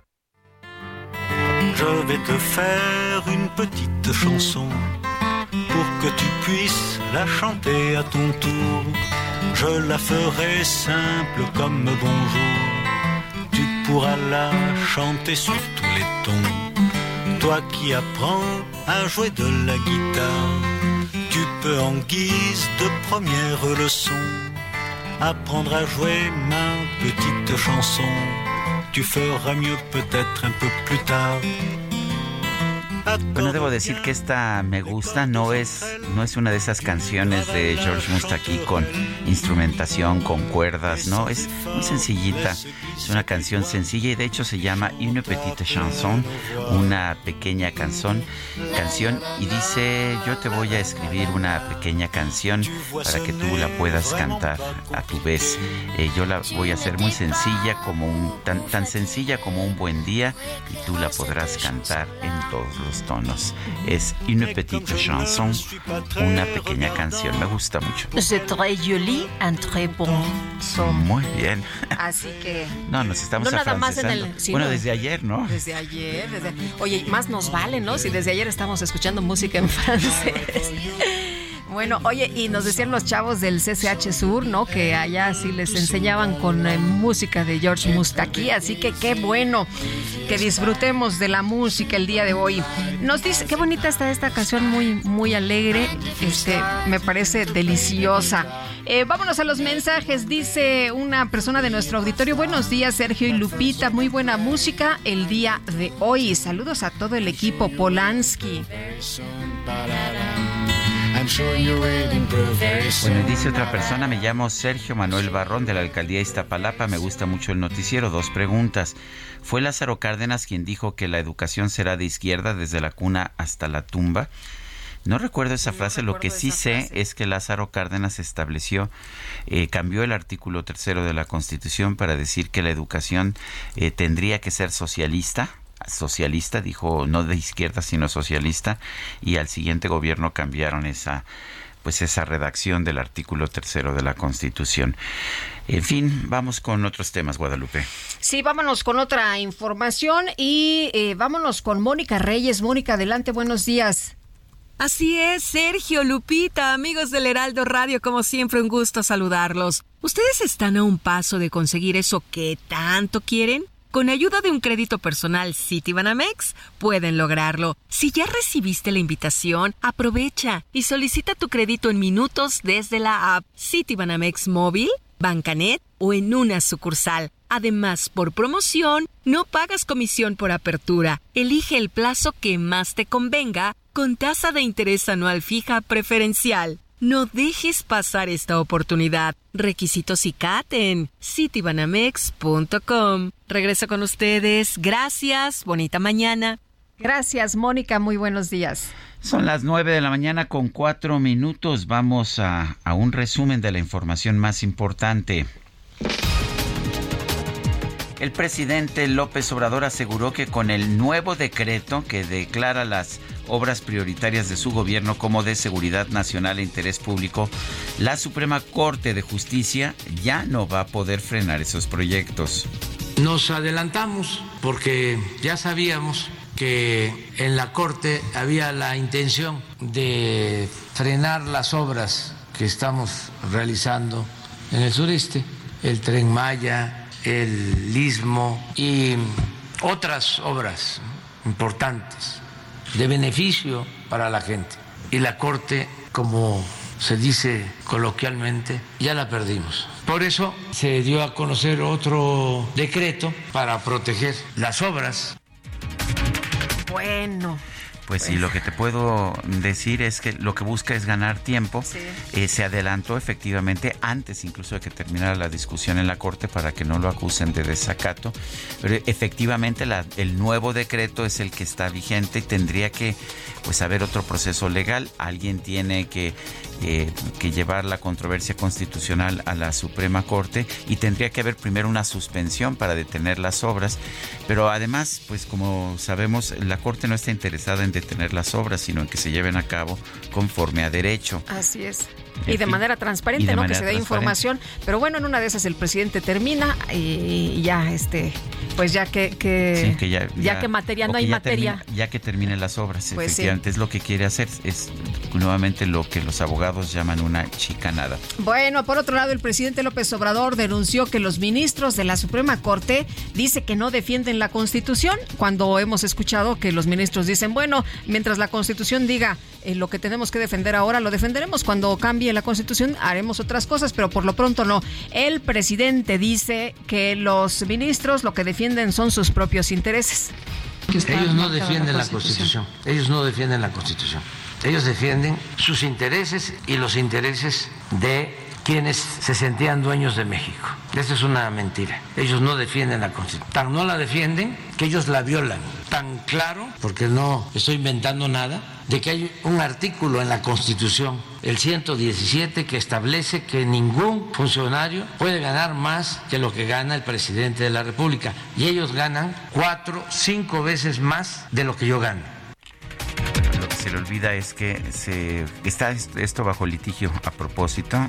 No se podían bajar los sueldos a los que lo habían ganado con anterioridad, porque hay otro principio constitucional que no se pueden aplicar las leyes de manera retroactiva, pero la Corte dijo está bien, nada más que cuánto gana completamente el presidente, incluyendo que se le paga su alquiler, se le paga su transporte, se le paga puro mantenimiento gas. De Palacio Nacional es más de $1,000,000. ¿Qué tal? Sí. Bueno, y el presidente lo que ha dicho es que no me vengan con el cuento de la ley, de que la ley es la ley, ¿no? Cuando los ministros lo que defienden es la ley y la Constitución, pero en fin. La Secretaría de Relaciones Exteriores firmó un convenio de colaboración con el Instituto Nacional Electoral para poner en marcha el programa piloto de votación para mexicanos residentes en el extranjero. Las autoridades de la Ciudad de México confirmaron la muerte de una menor de 17 años tras ser impactada por un petardo al interior de Colegio de Bachilleres Plantel Vallejo en la alcaldía Gustavo A. Madero. Imagínense nada más, afuera de Bachilleres 2, al parecer unos sujetos en motocicleta arrojaron este petardo, este artefacto, y ocasionaron la muerte. Mataron a la chava, a la joven de 17. En Chiapas, una niña de 9 años fue hospitalizada por un balazo en la cabeza, luego de que un elemento de la Policía Estatal de Tránsito disparó contra ella y su padre en el municipio de Tuxtla Gutiérrez. Se reporta en estado grave. 3 relatores especiales de Naciones Unidas expresaron su rechazo a la renovación del régimen de excepción decretado por el gobierno de El Salvador para combatir a las pandillas.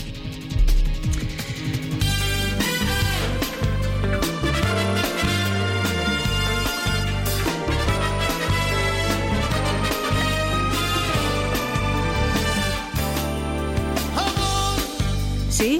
Pues mira, Guadalupe, a ver, ya la verdad es que nos interese. Yo sé que Luis Miguel va a tener algunos conciertos.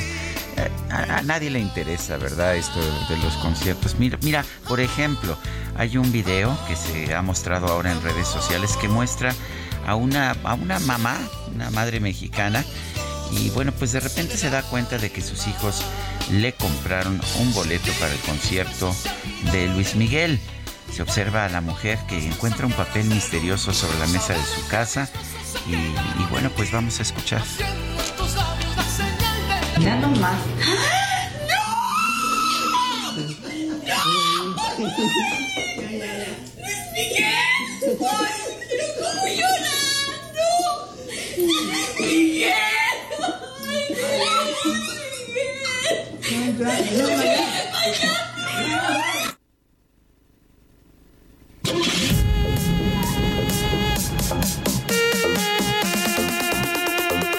En vivo y en directo para todo el mundo mundial. La micro deportiva. Cámara, pongan la música, hijo.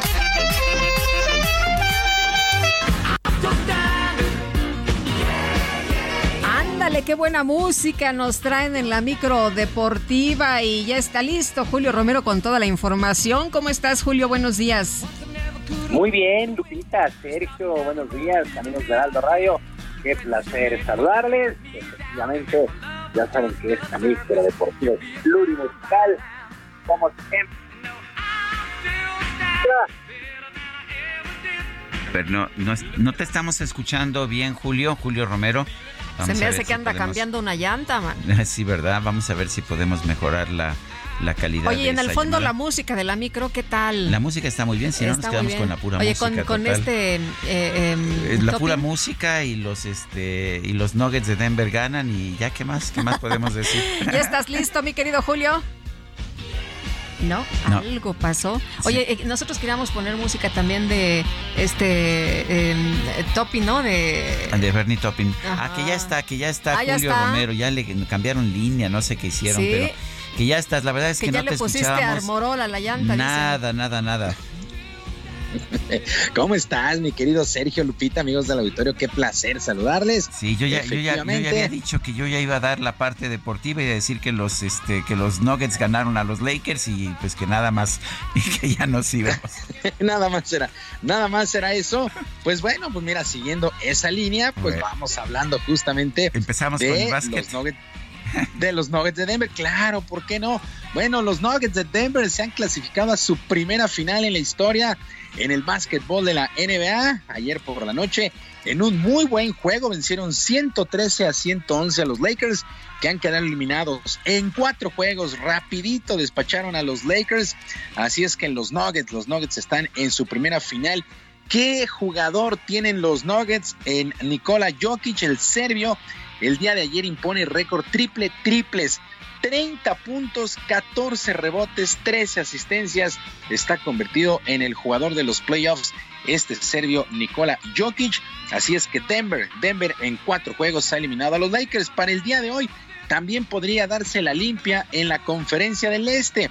Los Celtics de Boston estarán enfrentando al calor de Miami, que está 3-0, y por primera vez en la historia ambas finales, la del Oeste y la Conferencia del Este, podrían terminar en barrida y el tiempo de espera sería muy largo, 10 días para que arranque la final. Allá en la NBA no se esperaba, creo, el básquetbol, pues que fueran tan rápidas estas finales de conferencia. Los Lakers, que llegaron desde el play-in, pues han quedado eliminados. Los Nuggets haciendo válidos los pronósticos. Y en el este, Miami dando la sorpresa el día de hoy, 3-0. Así la actividad en el básquetbol de la NBA. Y nos saltamos al fútbol mexicano porque quedaron listas las fechas y horarios para la gran final del fútbol mexicano. La actividad arrancará el jueves a las 8 de la noche en el Estadio Universitario. Los Tigres recibiendo a las Chivas Rayadas del Guadalajara. El duelo de vuelta para el domingo en la Perla Tapatía a las 7 de la noche con 35 minutos. Hay que recordar que ya no importa la posición en la tabla. Tendrán que irse a marcador global directo. Tigres contra Chivas, la gran final. Por cierto, la directiva del América confirmó la salida de su técnico Fernando Ortiz, quien en la conferencia de prensa del pasado domingo, pospartido ante Chivas, decidió abandonar su cargo. Así es que las Chivas buscan nuevo director técnico. Y la Junta de Dueños eligió por decisión unánime a Juan Carlos Rodríguez como nuevo presidente de la Federación Mexicana de Fútbol, en sustitución de John de Luisa, que sigue trabajando en el balompié dentro del comité organizador de la Copa del Mundial del 2026. Personalidades de la talla de Emilio Azcárraga, de Jesús Martínez, de Amaury Vergara y de Leopoldo Silva, entre otros, tomaron la decisión con la idea de reformar las bases y presentar una selección competitiva para el próximo Mundial. En esta reunión también se dio a conocer que pues sigue sin haber descenso ni ascenso. Fomentemos la mediocridad, no hay ascenso ni descenso, pero también desaparece el repechaje, pero solamente cambiará de estructura y de nombre porque ahora se le conocerá como play-in. Han visto la NBA este año los del fútbol. Ahora serán 10 y no 12 los equipos con posibilidades de ser campeón y de avanzar a la liguilla. Los primeros 6 de la tabla general estarán clasificando de manera directa a la liguilla. El séptimo lugar se medirá al octavo por un boleto directo. El ganador ocupará la séptima plaza. El noveno enfrentará al décimo, también en un duelo directo. Y el perdedor quedará eliminado. El ganador se medirá al perdedor del 7 y el 8 para determinar el último sitio. Así es que un verdadero desbarajuste para la liguilla, pero pues solamente cambió el repechaje. De 17 equipos, 18 equipos calificarán 10 a la liguilla, o por lo menos tendrán posibilidades. Bueno, también actividad en los cuartos de final. En la liguilla del fútbol femenil MX ya han avanzado a semifinales las Águilas del América, que golearon sin problema 5-1 a Juárez. Tigres 2-0 sobre Atlas, también están en la siguiente ronda. Y las Rayadas del Monterrey, que golearon 6-1 al equipo femenil de Tijuana. De tal manera, Rayadas estará enfrentando a Pachuca, y Tigres contra las Águilas del América son las semifinales en la Liga Femenil MX. Mientras tanto, en España continúa la molestia por los insultos racistas que recibió el jugador del Real Madrid, Vinicius, en la cancha del Valencia. El atacante se quejó en sus redes sociales con la Real Federación, ya que no es la primera vez que recibe agresiones verbales, pero su presidente de la Real Federación Española, Luis Manuel Rubiales, aseguró que el jugador tiene todo el apoyo. Vinicius Junior y cualquier futbolista, mujer u hombre, que sufra un insulto, en este caso por racismo, pero ya he dicho también por orientación sexual, por credo, cualquier acto violento, tiene mi apoyo, tiene el apoyo de la Real Federación Española de Fútbol, y nosotros estamos aquí, repito, para apoyar y para ayudar. Pues mucho apoyo y mucha ayuda, pero no viene un castigo severo y serio, porque no es la primera vez que Vinicius recibe insultos. Y el respaldo no solamente ha llegado de la institución, también de otros equipos como el Barcelona, ya que su técnico Xavi también ha alzado la voz. Yo creo que es momento de parar todo esto, ¿no? Insulto fuera, no se juega. Se ha acabado. Yo creo que es un mensaje para el presidente de la Liga, de la Federación, de que hay que frenar todo esto. ¿Yo por qué tengo que aguantar un insulto? A ningún maestro lo insultan. O insulta tú a un obrero. Vete a insultar a un obrero, a ver qué te va a decir. Te va a caer un ladrillo en la cabeza. Bueno, preocupante la situación allá en España, y en Europa de repente también se ven cosas bastante complicadas con este tema. Y la NFL confirmó el estadio de los 49 de San Francisco como la sede del Super Bowl para el 2026 en Santa Clara, California, y que corresponde al número 60. Luego de varios días de especulaciones, la oficina hizo el anuncio oficial para este inmueble, que tiene capacidad para 68,500 aficionados y que recibirá el partido grande por segunda ocasión en su historia. Roger Goodell, comisionado de la NFL, presentó un comunicado con la noticia, así es que tenemos ya sede para el 2026, el estadio de los 49 de San Francisco para el Super Bowl. Y debido a la caída de ceniza del volcán Popocatépetl, se anunció de manera oficial que los Pericos del Puebla de la Liga Mexicana de Béisbol tendrán que suspender sus series del 26 de mayo al 4 de junio debido a que no hay actividades al aire libre en todo el estado. De tal manera, los emplumados no podrán usar el estadio de los hermanos Cerdán y se vieron afectados en sus compromisos contra Generales de Durango, Guerreros de Oaxaca y Rieleros de Aguascalientes. Continúa la situación pues algo tensa por la ceniza volcánica del Popocatépetl allá en Puebla. Sergio, Lupita, amigos del auditorio, la información deportiva este martes. Que tengan todos un extraordinario día. Gracias, Julio, muy buenos días también para ti. Buenos días para todos.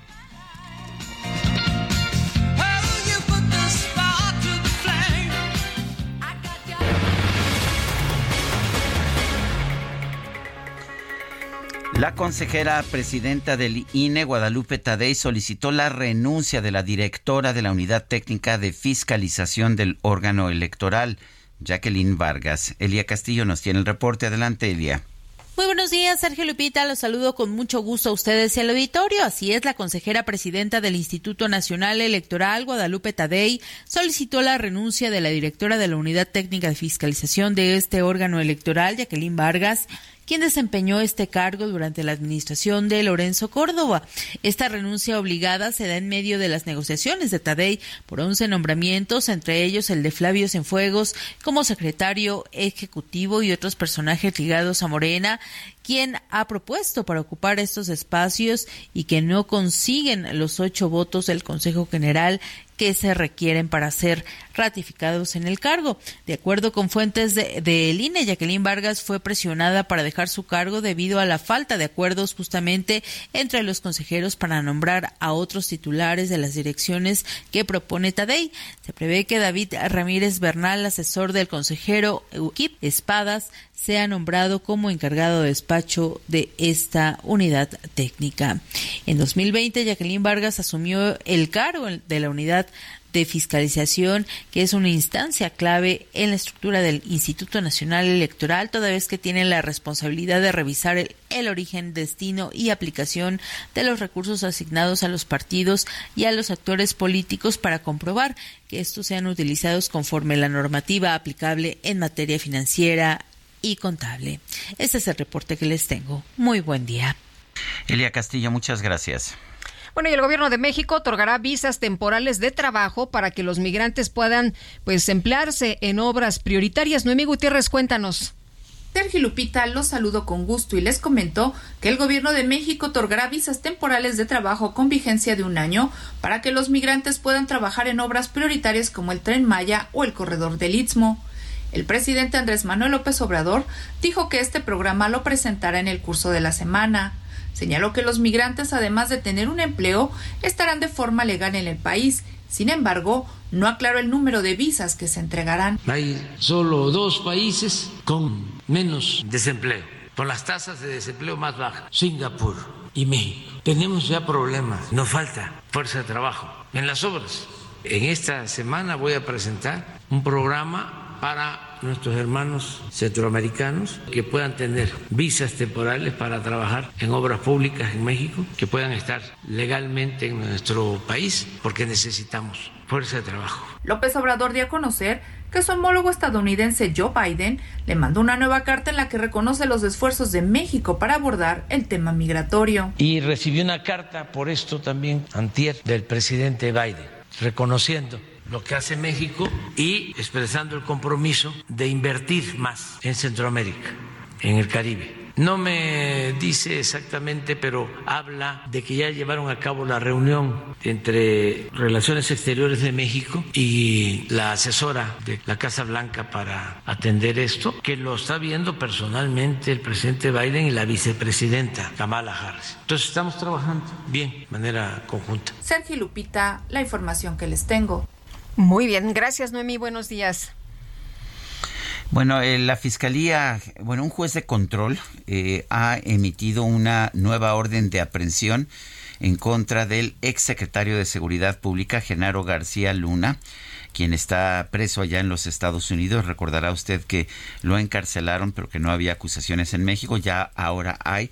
Pero además la Fiscalía General de la República ha informado que fueron giradas también órdenes de aprehensión en contra de 60 personas, entre servidores públicos y particulares, quienes presuntamente actuaron en complicidad con García Luna. Entre estos se encuentran los empresarios Mauricio Samuel Weinberg López y Jonathan Alexis Weinberg Pinto. A estas personas se les acusa de haber cometido los delitos de peculado, operaciones con recursos de procedencia ilícita y delincuencia organizada. Según la Fiscalía General de la República, durante el paso de García Luna por la Secretaría de Seguridad Pública, los involucrados sustrajeron de manera indebida recursos públicos de los penales federales. Son las 9:24. Nuestro número de WhatsApp, 55-2010-9647. Vamos a una pausa y regresamos. Easy as pine, simple and light as a cloud in the sky. And if you start to play the guitar, maybe one day you'll be a pop star.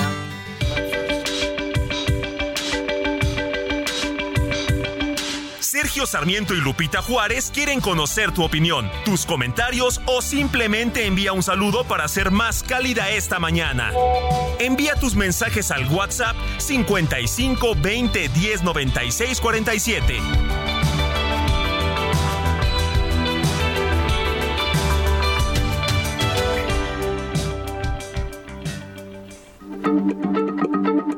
Heraldo Radio, la H se lee, se comparte, se ve y ahora también se escucha.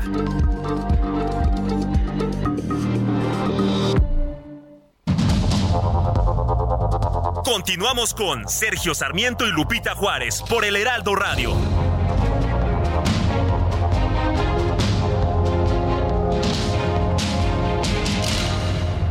Gastrolab, historia, recetas, materia prima y un sinfín de cosas que a todos nos interesan.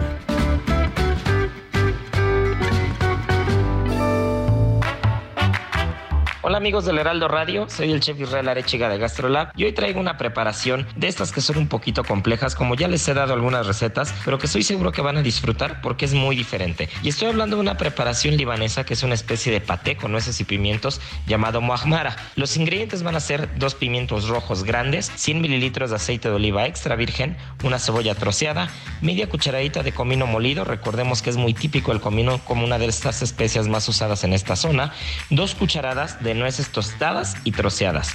Podemos poner un poco más de nueces, sobre todo para decorar el platillo al final.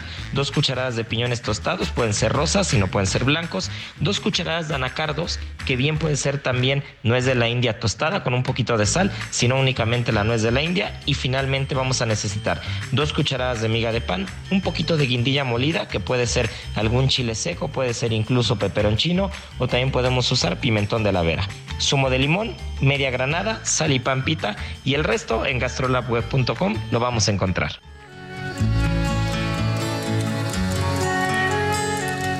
Pour avoir si souvent dormi avec ma solitude, je m'en suis fait presque une amie, une douce habitude. Elle ne me quitte pas d'un pas, fidèle comme une ombre, elle m'a suivi ça et là. Pues ya nos andan abriendo el micrófono, Guadalupe, pero esta me gusta mucho. Sí te alcanzamos a escuchar, ¿eh? No, je ne suis jamais seul avec ma solitude. No, yo nunca estoy solo con mi soledad. Habla aquí George Moustaki de la soledad y cómo ha encontrado en la soledad una dulce habitud, una compañía. La soledad no se le aleja ni un paso, es fiel como una sombra. Me ha seguido aquí y allá a los 4 confines del mundo. Ma solitude, mi soledad. George Moustaki lo estamos recordando en el aniversario de su fallecimiento.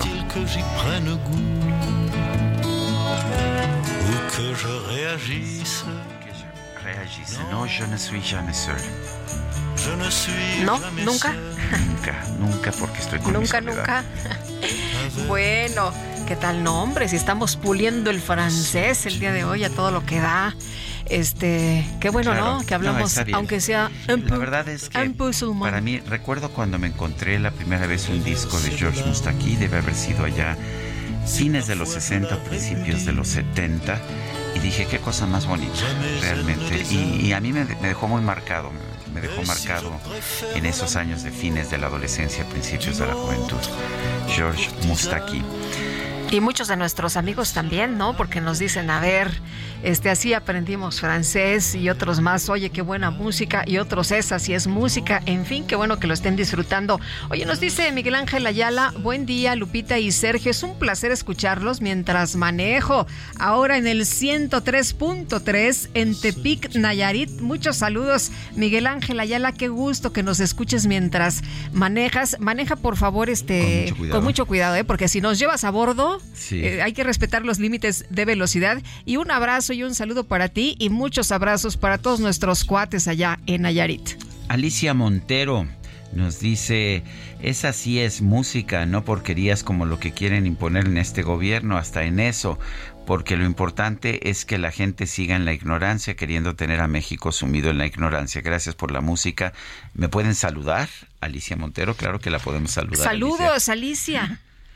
Bueno, oye, y vámonos ahora con... ¿Lo vas a saludar? Lo voy a saludar. Antes hacían un chiste, pero no lo voy a hacer, de Gerardo Galicia. Pero no lo voy a hacer. No. ¿Sabías tú de esas cosas, Gerardo? ¿Eres consciente? ¿Te hacen bullying? Me vengo enterando. Ah, apenas. Ay. Bueno, Gerardo Galicia, ¿cómo estás? Qué gusto saludarte esta mañana. Muy buenos días. Muy bien, Lupita, Sergio, excelente mañana. Tenemos información importante para nuestros amigos que van a transitar en la zona centro de la capital. Hay un bloqueo, se trata de volanteros o promotores que están cerrando la circulación del eje central y también la avenida Juárez. Están denunciando constantes operativos para detenerlos y llevarlos a la agencia del Ministerio Público. Ellos dicen quieren trabajar, quieren que cesen estos operativos y por este motivo cierran la circulación del eje central. Están llegando ya representantes del gobierno capitalino para tratar de llegar a un acuerdo y liberar la circulación, pero hasta el momento esto no ha ocurrido, así que de preferencia si se dirigen a la zona centro hay que buscar la avenida 20 de Noviembre e Isabel la Católica y de esta manera pueden evitar este cierre de la circulación, o bien, aunque un poco más distante, el Paseo de la Reforma también va a funcionar como posible alternativa. Por lo pronto, el reporte seguimos muy pendiente. Muy bien, gracias Gerardo. Hasta luego. Y vamos ahora con Israel Lorenzana. Adelante, Israel. Gracias, Sergio. Pues nosotros tenemos información de la avenida de los 100 metros. Esto para quien viene de la zona de Tenayuca, ya va a encontrar algunos asentamientos. Nada para pensar en alternativas. Esto es al cruce del eje 5 norte. Así que, bueno, pues hay que anticipar su paso por varios minutos, también con dirección hacia la zona del circuito interior. El sentido opuesto, sin ningún problema para nuestros amigos que se incorporan con dirección hacia la zona del Río de los Remedios. Pues, Sergio, Lupita, la información que les tengo. Muy bien, gracias Israel. Hasta luego. Hasta luego. Bueno, oye, maestros de Zacatecas, fíjate que el día de hoy salieron a las calles porque están hartos que los amenacen cada mes con que no les van a pagar y que van a desaparecer al instituto. Además, les deben el aguinaldo de 2021 a algunos y el aguinaldo a todos del 2022. Son maestros estatales y bueno, pues ahí anda en la lucha también mi mamá, que es maestra, imagínate nada más. Bueno, el 25 de mayo al 4 de junio se va a realizar la Feria del Libro de la Frontera en Ciudad Juárez. Vamos a platicar con Karina Murillo, que es jefa de Departamento de Desarrollo Cultural de la Feria del Libro de la Frontera. Karina, qué gusto saludarte esta mañana, muy buenos días. Hola, buenos días. Oye, Karina, pues cuéntale a nuestros amigos del auditorio, ¿cuáles son las características de esta Feria del Libro de la Frontera allá en Ciudad Juárez? ¿Cuáles van a ser las actividades y cómo se va a incorporar a la comunidad migrante? Sí, claro. Bueno, la Feria del Libro se compone por distintos pabellones. Tenemos el pabellón de literatura noir, el pabellón infantil, tenemos un evento estelar que se llama Noches con la Literatura, tenemos mesas de traducción, y bueno, va a haber otras actividades como presentaciones de libros, espectáculos, charlas, conferencias, talleres. Y bueno, pues la feria está pensada justamente desde... el concepto de migración, personas en movilidad y diásporas, y es el eje que une prácticamente toda la feria, porque esta feria se llevará a cabo del 25 de mayo al 4 de junio y estos 11 días estará habiendo mesas de análisis y reflexión justamente sobre el tema de migración y personas en movilidad. En este mismo sentido, hemos trabajado muy de la mano con OIM, la Organización Internacional para las Migraciones, ACNUR, UNICEF, de manera que hemos unido esfuerzos para que también la comunidad migrante o la comunidad que recién ha llegado a nuestra ciudad puede integrarse a la feria, a las actividades, a los pabellones, a las mesas, a los talleres, y que puedan disfrutar de este evento. Karina, ¿esta feria ya se hace algún tiempo o es apenas la primera vez? Esta sería la sexta edición. Uh-huh. De las ferias que se han realizado, dos de ellas fueron virtuales en 2020 y 2021, y pues las demás sí han sido presenciales. La última presencial fue en 2019. Karina, ¿cómo ves que ahora se dé esta edición de la feria con la incorporación de la comunidad migrante? Pues me parece que es lo más pertinente que podemos hacer, porque esta ciudad realmente está construida o está conformada por migrantes. Todas las personas que habitamos la ciudad somos migrantes de primera, segunda, tercera generación, y creo que es algo que no podemos ignorar.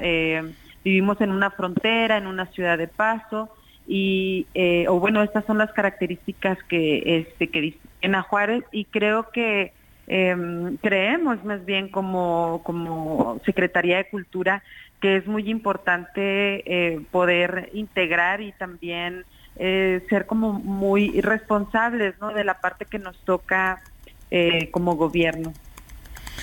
Bueno, pues entonces a partir del 25 de mayo empiezan, y es hasta el 4 de junio, están todas estas actividades que nos estaba usted señalando, Karina. ¿Y la entrada es gratis o hay que pagar algo? ¿Es una feria para el público lector, me imagino, o es una feria para especialistas, para editores? Es una feria para las distintas comunidades que integran la ciudad. Es una feria muy diversa en donde se podrá encontrar de todo tipo de gustos, de géneros y de diálogos. Entonces, pues funciona de muchas formas, también como un encuentro, como una forma de visibilizar el trabajo de las escritoras y escritores del norte de México. Y sí, todas las actividades que tenemos en la feria son de entrada libre. Muy bien, pues Karina, muchas gracias por conversar con nosotros esta mañana. Muy buenos días. Muchas gracias a ustedes. Son las 9:42. Bueno, hemos estado viendo esta actividad del volcán Popocatépetl, y pues esta actividad está arrojando cenizas a la atmósfera. Esto pues puede tener consecuencias importantes sobre nuestra salud. Vamos a conversar con Sonia López, directora general en Pan American Clinical Research, para tratar de entender un poco mejor esta situación. Sonia López, gracias por conversar con nosotros. Y mi pregunta es, ¿qué medidas sanitarias debemos tomar ahora que estamos viendo esta actividad muy intensa por parte del volcán Popocatépetl? Hola, buenos días, Sergio, Lupita, un saludo, saludos para ustedes y todo el auditorio que nos escucha. Pues una de las cosas más importantes, porque además ha estado subiendo como la alarma del volcán, es protegernos justamente, sobre todo en todas las zonas aledañas y del volcán y todas las ciudades hasta donde pues la ceniza va, ¿no? Entonces, lo más importante es que no se realice actividad al aire libre, y si pueden estar en casa, o si tienen que estar en su oficina o en el trabajo, pues también tratar de mantener las puertas y las ventanas cerradas, ¿no?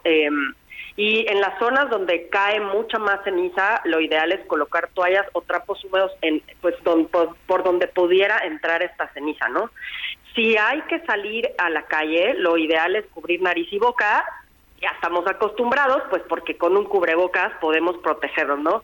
Utilizar lentes, de solo lentes con armazón para que no nos vuele la ceniza, y en estos momentos las personas que utilizan lentes de contacto, que viven en esas zonas donde es más intenso la caída de la ceniza, pues evitar utilizar lentes de contacto en esos momentos para evitar que se irriten los ojos, ¿no?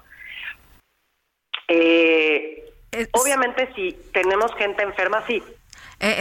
Sonia, quería preguntarte, ¿qué tan peligrosas son las cenizas para la salud? Estamos hablando de una molestia y que por eso hay que tomar, cerrar por ejemplo, tapar el agua o esto que decías para los ojos, o si nos llega a pegar que puede ser molesto, pero ¿es tóxica la ceniza? No, o sea, bueno, a ver, es como abrasiva, digamos, uh-huh. Puede causar esta irritación, la irritación ocular y también irritación de las vías aéreas, ¿no? Piensa que de todas maneras es una sustancia ajena, o sea, polvo que no es ajeno a que es ajeno a nuestro cuerpo, ¿no? Entonces puede causar irritación de los ojos, puede causar irritación de las vías aéreas, ¿no? O sea, podría, por ejemplo, exacerbar, por ejemplo, el asma, o enfermedades respiratorias, ¿no? Eso sobre todo. Y también tiene que ver un poco en el tamaño, ¿no? Pero al ser tan pequeñita, o sea, diminuta, puede llegar hasta los alveolos, digamos, ahí adentro desde los pulmones, y lo que pasa es que causa esta irritación, ¿no? Bueno, pues desde las vías aéreas. Muy bien, pues tomamos nota entonces, así muy, muy someramente. ¿Qué me recomiendas a mí para que hoy pues esté mejor protegido? ¿Es uso de mascarilla, por ejemplo? Sí, uso de cubrebocas o mascarilla, o sea, o incluso pues en un pañuelo, ¿no? Así, un pañuelo amarrado para taparse. Así como de bandido zona. Del oeste. Exacto, así justo, de vaquero, pues, para evitar estar respirando esto, ¿no? Tratar de evitar salir en las zonas más allegadas al volcán y donde hay mucha ceniza, y pues tratar de quedarse en casa, ¿no? Sobre todo en estas zonas. Y si no, pues bueno, utilizar cubrebocas y tratar de estar lo menos que se pueda al aire libre. Es importante no echarle agua, o sea, es importante tapar todos los recipientes donde se pudiera acumular agua, el tinaco, todo esto, porque si la ceniza cae en el agua, pues no debemos de utilizar el agua, ¿no? Se contamina. Entonces, pues eso es un poco lo que podemos hacer, y pues esperar que se calme el señor Popo. Muy bien. Gracias, Sonia. Sonia López, directora general de Pan American Clinical Research. Y nosotros tenemos más información. Sí, y a cuidarnos, por supuesto. Sí. Vamos a un recorrido por el país. Empezamos con Juan David Castilla desde Veracruz. Adelante, Juan David.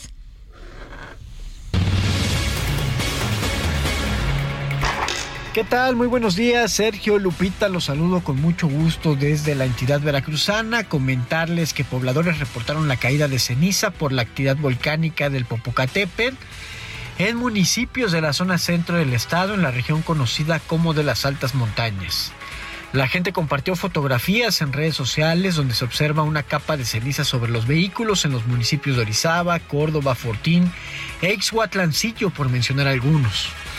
Vecinos del pueblo mágico de Orizaba indicaron que han observado con frecuencia que sus coches amanecen con ceniza, sobre todo en el toldo, parabrisas y el cofre, situación que ha sido más notoria en los últimos días. La gente solicitó mayor información a las autoridades municipales y estatales para saber si es necesario el uso de cubrebocas o tomar algunas otras medidas preventivas, como evitar actividades a la intemperie. La noche del pasado domingo 21 de mayo, la Secretaría de Protección Civil informó que el estado de Veracruz no se encuentra bajo ningún alertamiento relacionado a la actividad del volcán, por lo que la probabilidad de caída de ceniza en la entidad es baja y el riesgo mínimo. Horas antes, la dependencia estatal había difundido en su cuenta oficial de Facebook una alerta por la posible caída de ceniza en la zona montañosa central del estado. Sin embargo, después aclaró que el Centro Nacional para la Prevención de Desastres no había emitido avisos para Veracruz, ni enlistado municipios en los cuales se previera dicho fenómeno. Justificó estas contradicciones y detalló que distintos factores inciden en estos pronósticos, como la dirección del viento, la altura de la columna de ceniza que exhala el volcán y la cantidad de material en dicha columna. La titular de la Secretaría de Protección Civil en Veracruz, Guadalupe Osorno Maldonado, recién dio su versión sobre este tema y negó que haya registro de municipios en alerta por la caída de ceniza del volcán. La funcionaria estatal aclaró que en caso de que se diera este fenómeno en la entidad, solo serían los municipios que limitan con Puebla. Sin embargo, esto no representaría un riesgo para la población. Finalmente, refirió que la dependencia a su cargo solo recibió el reporte de un vehículo con una capa de ceniza en el municipio de Córdoba. Sin embargo, los pobladores de la zona centro de la entidad indican que ha incrementado este fenómeno. Este es el reporte desde Veracruz. Sergio, Lupita, excelente día. Escuchamos ahora a mi compañera Claudia Espinosa, por favor. Hola, ¿qué tal? Sergio y Lupita, los saludo con gusto para darles a conocer que en la zona de Xaricintla muchos de los habitantes han reconocido que la actividad del volcán Popocatépetl y los tremores que han escuchado en los últimos días han sido un poco más fuertes que los registrados en periodos anteriores. Sin embargo, confían en que esta actividad es la misma e irá bajando gradualmente. Por lo tanto, todavía están a la espera de las indicaciones de las autoridades para la evacuación en caso de ser necesario. Muchos de ellos todavía en duda en que esto ocurra. Sin embargo, hay algunas personas que han decidido salir con los familiares que habitan en comunidades más alejadas, aunque hasta este momento las autoridades mantienen el amarillo fase 3. Bueno, pues hasta ahí nuestro recorrido. Pero vamos a un resumen de la información más importante, la que se ha generado esta misma mañana.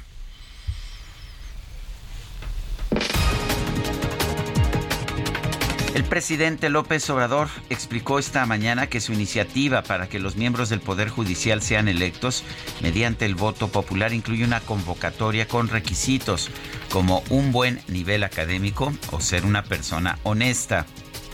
El Poder Legislativo, el mismo Poder Judicial y el Ejecutivo. Se lanza una convocatoria con requisitos. Tienen que ser, desde luego, abogados con buen nivel académico. Puede ser con maestría, con doctorado, para ministros, desde luego gente íntegra, honesta, con vocación de justicia, y entre todos se elige, se da tiempo para que expongan, que los conozca la gente, que se conozcan sus trayectorias. Bueno, por otro lado, el presidente López Obrador confirmó que el secretario, o mejor dicho, subsecretario de Derechos Humanos, Alejandro Encinas, fue víctima de espionaje con el software Pegasus. Sin embargo, pidió al funcionario, pues, que no le dé importancia.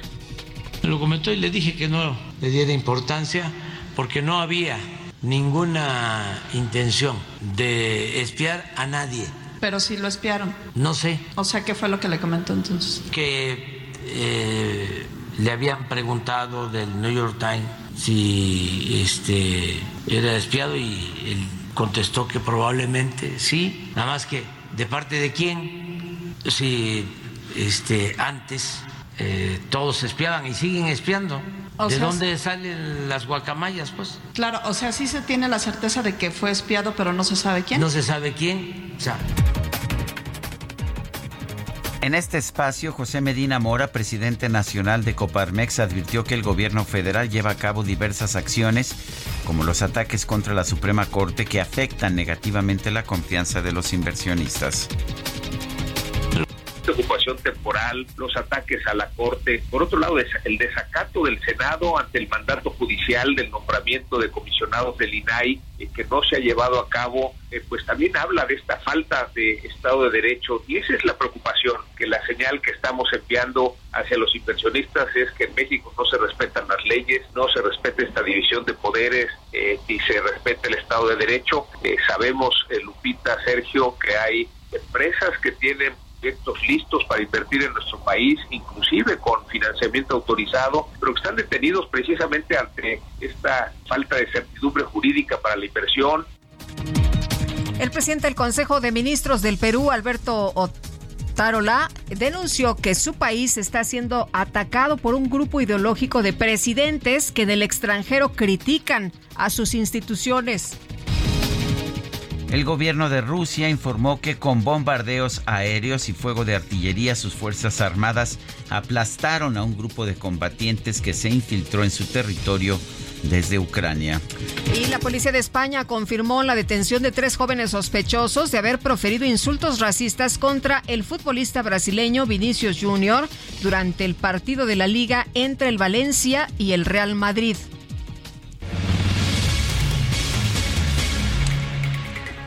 ¿Qué crees, Guadalupe? Ay, que ya se nos acabó el tiempo, por poco nos cortan. Pero bueno, nos da chance de decirles a nuestros amigos que les agradecemos nos hayan acompañado y los esperamos mañana a las 7. Hasta mañana, gracias de todo corazón.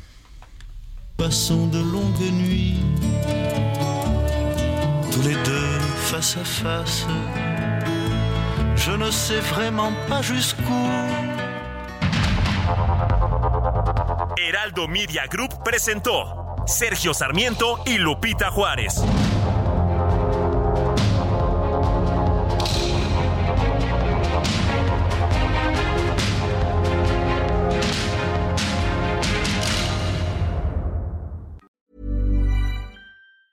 Even when we're on a budget, we still deserve nice things.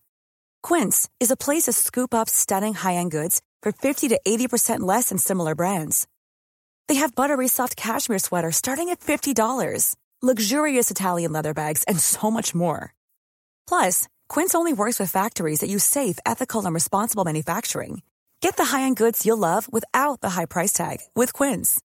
Go to quince.com/style for free shipping and 365-day returns.